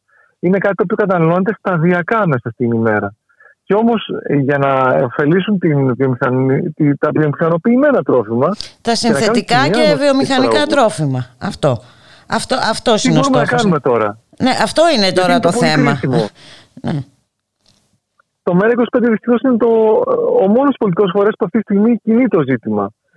Είναι ντροπή αυτό. Είναι ντροπή ότι μόνο εγώ εκπροσωπώντας το ΜΕΡΑ είκοσι πέντε βρέθηκα στη Βουλή να καλώ τον Υπουργό να λάβει μέτρα και να μας ανακοινώσει τι κάνει. Mm-hmm. Ε, βρέθηκα στη Βουλή και όταν ο Υπουργός ζήτησε δύο φορές αναβολή της συζήτησης για να προετοιμαστεί. Mm-hmm. Ε, σε αυτό το μεσοδιάστημα πάλι κανένα κόμμα δεν κατέθεσε επικαιρή ερώτηση για αυτό το ζήτημα, το οποίο απειλεί την παραγωγή μας ουσιαστικά, απειλεί την, την, την δημοκρατία μας και τελικά τον έλεγχο της τροφής. Την ίδια στιγμή που να θυμίσουμε ότι η κυβέρνηση φέρνει το νομοσχέδιο για τις αγορές, που πάλι δίνει τις λαϊκές αγορές στα σούπερ μάρκετ και διώχνει τους παραγωγούς. Το ίδιο, στο ίδιο μοτίβο. Από τον κύριο Γεωργιάδη, για να θυμίσουμε. Λοιπόν, ήρθε ο, ο Υπουργός, ε, υιοθέτησε τις δύο ε, προτάσεις μου και οι προτάσεις του ΜΕΡΑ είκοσι πέντε να συγκληθεί άμεσα το, ε, η Επιτροπή Παραγωγής και Εμπορίου και η Επιτροπή Εξωτερικών Υποθέσεων με τους βουλευτές μας να είναι παρόντες, mm-hmm. να δεσμευτούν οι βουλευτές μας, γιατί όπως ξέρετε και μέχρι το δύο χιλιάδες δεκατέσσερα ήμουν, ήμουν ευρωβουλευτής, είχα δώσει μάχη και είχα καταφέρει να ανατρέψω προτάσεις της Ευρωπαϊκής Επιτροπής, οι οποίες απορρίφθηκαν ως νομοθεσίες. Αυτό καλό να κάνουν σήμερα και καλούμε ως ΜΕΡΑ είκοσι πέντε να κάνουν σήμερα οι βουλευτές, οι ευρωβουλευτές. Mm-hmm. Να δεσμεύσουν, να πάνε στην Βρυξέλλες, να δεσμεύσουν ε, τις πολιτικούς τους φορείς, ε, τις ευρωομάδες, ε, ότι θα απορριφθεί το Nutri-Score όποτε έρθει. Έτσι απορρίπτουν την νομοθεσία στο Ευρωπαϊκό Κοινοβούλιο, αλλά και να κάνει και δουλειά ο Υπουργός. Είπα στον Υπουργό ότι, που μας ανακοίνωσε ότι τρεις ε, χώρες με τις οποίες μίλησε και τους εξέφρασε τις αντιδράσεις τους. Ναι, αλλά αυτή τη στιγμή έχουμε είκοσι επτά χώρες μέλη mm-hmm. στην Ευρωπαϊκή Ένωση. Δεν φτάνει αυτή τη στιγμή να, η ενημέρωση τριών χωρών. Πρέπει πραγματικά να πάει το θέμα σοβαρά. Ο χρόνος που έχουμε μπροστά μας είναι ελάχιστος μέχρι το τέλος του είκοσι δύο. Πότε, α, μέχρι τέλος του είκοσι δύο είναι τα περιθώρια για αναθεώρηση της οδηγίας για τη σήμανση τροφίμων. Μέχρι το τέλος του είκοσι δύο. Είναι... Είναι στη διαβούλευση μέχρι το τέλος του είκοσι δύο και μπορεί να πάρουμε και μικρή παράταση λόγω του κορονοϊού. Mm-hmm. Αλλά όλο αυτό το χρονικό διάστημα δεν αρκεί για να αποτρέψουμε αυτόν τον τεράστιο κίνδυνο. Για τον πάρα πολύ απλό λόγο ότι έχουμε απέναντί μας τις μεγαλύτερες, τους κολοσσούς, τις πολυεθνικές που ελέγχουν και την παραγωγή τροφής αλλά και τις μεγάλες αλυσίδες που πουλάνε τη τροφή. Απέναντι τους έχουμε, πραγματικά πρέπει η χώρα μας να συνεργαστεί με την Ιταλία και το Ανατολικό Μπλοκ που είναι ενάντια σε αυτή την νομοθεσία. Αλλά αυτό δεν σημαίνει κάτι. Δεν σημαίνει ότι θα κινήσουμε γη και ουρανό για να την αποτρέψουμε. Και να πραγματικά να προστατεύσουμε τους παραγωγούς μας, οι οποίοι είναι μικροί ε, παραγωγοί, μικροί συνεταιρισμοί. Δεν μπορούν να τα βάλουν μόνοι τους απέναντι σε αυτούς τους κολοσσούς. Υπάρχει ένα θέμα ενημέρωσης. Εγώ κινήθηκα αυτή την, την περίοδο. Έχω δώσει πάνω από είκοσι συνεντέξεις σε κάθε περιφέρεια της Ελλάδας, για να ενημερώσει τους παραγωγούς. Από αυτές τις συναντέξεις έχουν γίνει κινητοποιήσεις και στην περιφέρεια Περιοπλοννήσου για να γίνει ψήφισμα. Έχει κινηθεί ήδη η περιφέρεια ε, Κρήτης. Αλλά δεν αρκούν όλα αυτά. Πραγματικά και καλό και τους, τα μέλη μας και τους πολίτες που ακούν αυτή τη στιγμή το Ράδιο Μέρα, με το πιθανοποιείο συνέντευξη να τηλεφωνήσουν, να σηκώσουν το τηλέφωνο για να τηλεφωνήσουν στους παραγωγούς που γνωρίζουν, στους εταιρισμούς που γνωρίζουν, να ενημερώνουν αυτό το κίνδυνο. Ε, Υπάρχει περίπτωση πραγματικά να χαθεί αυτή η μάχη. Για να είμαστε ειλικρινείς, το βασικό σενάριο είναι να χαθεί αυτή η μάχη. Αλλά ξέρω πολύ καλά από την δικιά μου εμπειρία και την εμπειρία και άλλων μελών μας ότι μπορούμε να κερδίσουμε αυτή τη μάχη αν κινηθούμε πολύ αποφασιστικά αυτή τη στιγμή. Και πρέπει είναι, να υπάρξει ε... και μεγάλη κινητοποίηση πολλών δυνάμεων. Όπως είπες και εσύ, πρέπει να κινητοποιηθούν οι παραγωγοί, πρέπει να ενημερωθούν πρώτα για να κινητοποιηθούν. Ε, πρέπει να υπάρξει συνεργασία και με τους παραγωγούς άλλων χωρών που απειλούνται από αυτό το σύστημα σήμανσης τροφίμων. Ε, πρέπει να δράσουν οι ευρωβουλευτές. Είναι ένα πλέγμα και κινήσεων και... που πρέπει να γίνουν. Δεν είναι ένα θέμα αντιπολιτευτικό. Πρέπει να είμαστε όλοι ενωμένοι στα γροθιά απέναντι σε αυτό το ζήτημα. Εννοείται ότι δεν είναι. Αλλά πραγματικά ε, θα περίμενα παραδείγματος χάρη ε, τους βουλευτές και των υπόλοιπων κομμάτων επίσης να κινητοποιηθούν. Θα περίμενα ε, να, να, να υπάρξει και τα άλλα κομμάτια να πάρουν θέση ουσιαστικά σε αυτό το ζήτημα. Δεν είναι δυνατόν το ΜΕΡΑ είκοσι πέντε να τρέχει μόνο το αυτό το ζήτημα που αφορά το σύνολο της ελληνικής παραγωγής. Και το είπα και στον Υπουργό. Ο Υπουργός μας ανακοίνωσε, χρησιμοποίησε τη συζήτηση για να μας ανακοινώσει το σήμα για τα ελληνικά τρόφιμα. Ε, του εξήγησε ότι με το Nutri-Score το, το, τα ελληνικά τρόφιμα, ανεξαρτήτως τι σήμα βάζει η, η κυβέρνηση, mm-hmm. θα, το, θα βρίσκονται στην συνονταξία γάμα, δέλτα και έψιλον, στα κόκκινα, στα τρόφιμα που δεν πρέπει να καταναλώνουμε με βάση, το, με βάση αυτό το σύστημα, το Nutri-Score, το οποίο έρχεται σύντομα να, γίνει, να επιβληθεί σε όλη την Ευρωπαϊκή Ένωση. Και αυτό, δηλαδή, αν δεν το καταλαβαίνουν και μιλάνε παραδείγματος χάρη για εξαίρεση πιθανή μόνο του λαδιού. Είναι κάτι που συζητιέται και σε επίπεδο Ισπανίας. Συζητάνε και η υλοπαραγωγή μας στην αλήθεια. Είναι αμάταια, αμάταιες αυτές τις κινήσεις. Αν δεν απορρίψουμε τον Nutri-Score, ακόμα και αν πετύχουμε εξαίρεση του λαδιού και του μέλιου. Όταν, όπως μας λένε οι Ευρωπαϊκές άλλα μελέτες, προϊόντα που χαρακτηρίζονται ανθυγιεινά, ποια είναι? Η φέτα, ας πούμε, χαρακτηρίζεται ανθυγιεινή. Η φέτα είναι στο, θεωρείται εντελώς ανθυγιεινή, λιπαρή και επικίνδυνη λόγω του αλατιού και του λίπους. Αδιανόητα πράγματα, χωρίς να μελετάμε τα προϊόντα pop μας και όλα αυτά τα προϊόντα τα πρωτοσέκρα, πόσα θετικά προκαλούν στην υγεία. Ε, την ίδια στιγμή που έχουμε το παιχνίδι των πολυεθνικών, που βγάζουν την, την ζάχαρη και βάζουν ασπαρτάμι, που αλλάζουν τα συστατικά προκειμένου να πετύχουν το σκορ. Γιατί ξέρετε, εκεί πέρα δεν μιλάμε για παραδοσιακά προϊόντα. Εκεί πέρα μιλάμε. Πόλεμος. Ένας ιδιότυπος πόλεμος είναι και αυτός. Ε, ε, πόλεμος είναι αυτός. Ε, με, με, με στόχο το κέρδος, βέβαια. Και ο οποίος επαναλαμβάνεται από τον ε, Γεωργιάδη, τον Άδωνη, που μας φέρνει τώρα τα, τα σούπερ μάρκετ των πολυεθνικών στις λαϊκές για να διώξει τους παραγωγούς. Και πάλι δηλαδή βλέπουμε ότι δεν φτάνει στις πολυεθνικές που ελέγχουν το μεγαλύτερο ποσοστό της τροφής. Τώρα εστιάζουν σε αυτά που τους εφεύγουν και δεν θα αφήσουν χλωρό κλαδί. Θα πάνε εκεί πέρα, ε, στο, στο παραμικρό που τους εφεύγει, να τον κλείσουν, να τον διώξουν. Ο παραγωγός θα πρέπει να περνάει για να, για να έχει αγορά πάντα από αυτούς.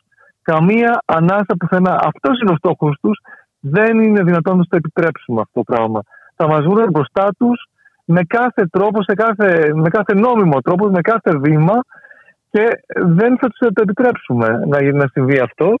Ε, και αυτό πρέπει να είναι πάρα πάρα πολύ ξεκάθαρο και πρέπει να γίνει ξεκάθαρο και με τον αγώνα μας. Γύρισα τώρα και από τη Λαϊκή. Πρέπει και να ενημερωθεί και ο κόσμος. Ναι, για πες μας. Ήμασταν εκεί πέρα με κλιμάκιο του ΜΕΡΑ είκοσι πέντε. Mm-hmm. Ε, γύρισα από τη Λαϊκή στο Ήλιον. Ήμασταν, προηγήθηκε το κλιμάκιο.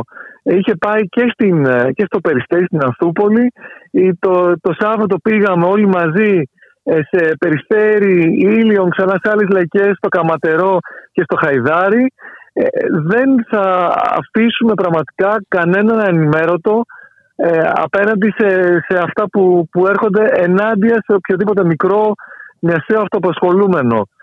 Θα ενημερώσουμε, θα, θα διεκδικήσουμε να ανατραπούν αυτά τα αδιανόητα, αυτός ο έλεγχος της τροφής που, που στηρίζεται στον έλεγχο της πληροφορίας βέβαια, και θα φτάσουμε πραγματικά να ανατρέψουμε, όπως ανατράπηκε η απόλυτη καταραχιά με την πρόσληψή του τελικά σε άλλη θέση. Έτσι θα τους ανατρέψουμε κάθε σχέδιο και τα σχέδια για τα ΚΕΘΕΑ και για κάθε τι που σχεδιάζουν, να, να διαλύσουν οποιαδήποτε δομή έχει δημιουργηθεί σε αυτή την κοινωνία, να τη θέσουν υπό, υπό έλεγχο των, των συμφερόντων, για να είμαστε ξεκάθαροι. Ναι. Δεν θα τους περάσει, δεν θα τους περάσει, θα χάσουν μάχη ή μάχη. Να σε ευχαριστήσω πάρα πολύ, Κρήτονα. Το εύχομαι ολόψυχα να κερδιθούν όλες αυτές οι μάχες. Καλή δύναμη, καλή συνέχεια και θα τα ξαναπούμε. Να είσαι καλά. Σε ευχαριστούμε πολύ. πολύ. Καλή δύναμη σε όλους. Οι μάχες είναι πραγματικά εδώ πέρα και χρειαζόμαστε όλοι σε αυτές τις μάχες. Έτσι, έτσι ακριβώς. Γεια χαρά. Γεια. Και εδώ ήρθε η ώρα εμείς να σας αποχαιρετήσουμε.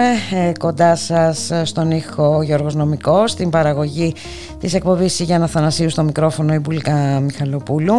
Αμέσως μετά θα μεταδοθεί η ομιλία του γραμματέα του ΜΕΡΑ είκοσι πέντε Γιάννη Βαρουφάκη χθες στη Βουλή. Να σας ευχηθούμε, να είστε όλες και όλοι καλά. Γεια χαρά.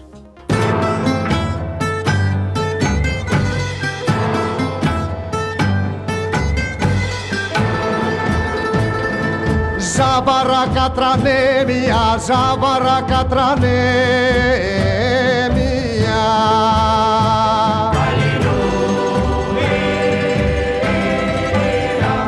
Αλληλούια, αλληλούια. Ζάβαρα κατρανέμια, ήλαιος, ήλαιος, λάμα, λάμα, νάμα, νάμα, ναι.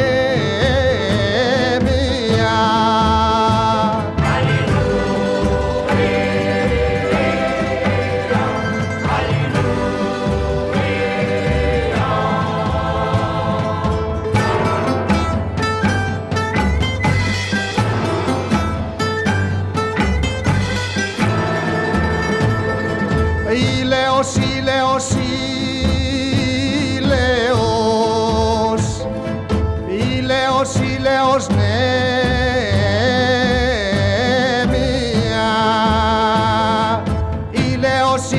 Ηλέος, ηλέος, ηλέος, λάμα, λάμα, νάμα, νάμα, νέμια. Αλληλούια, αλληλούια.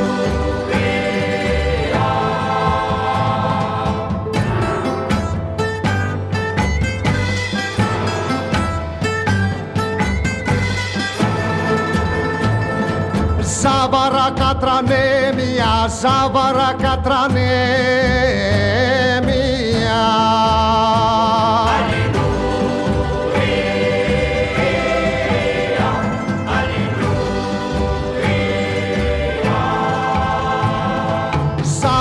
Κατρανέμια, ηλέος, ηλέος, λάμα, λάμα, νάμα, νάμα, νέμια.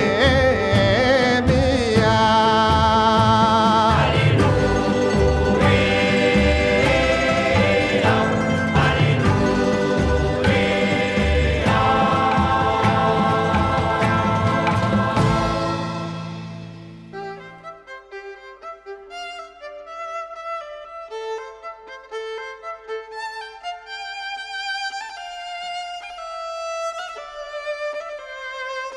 Ραδιομέρα. Η ανυπακοή στο ραδιόφωνο.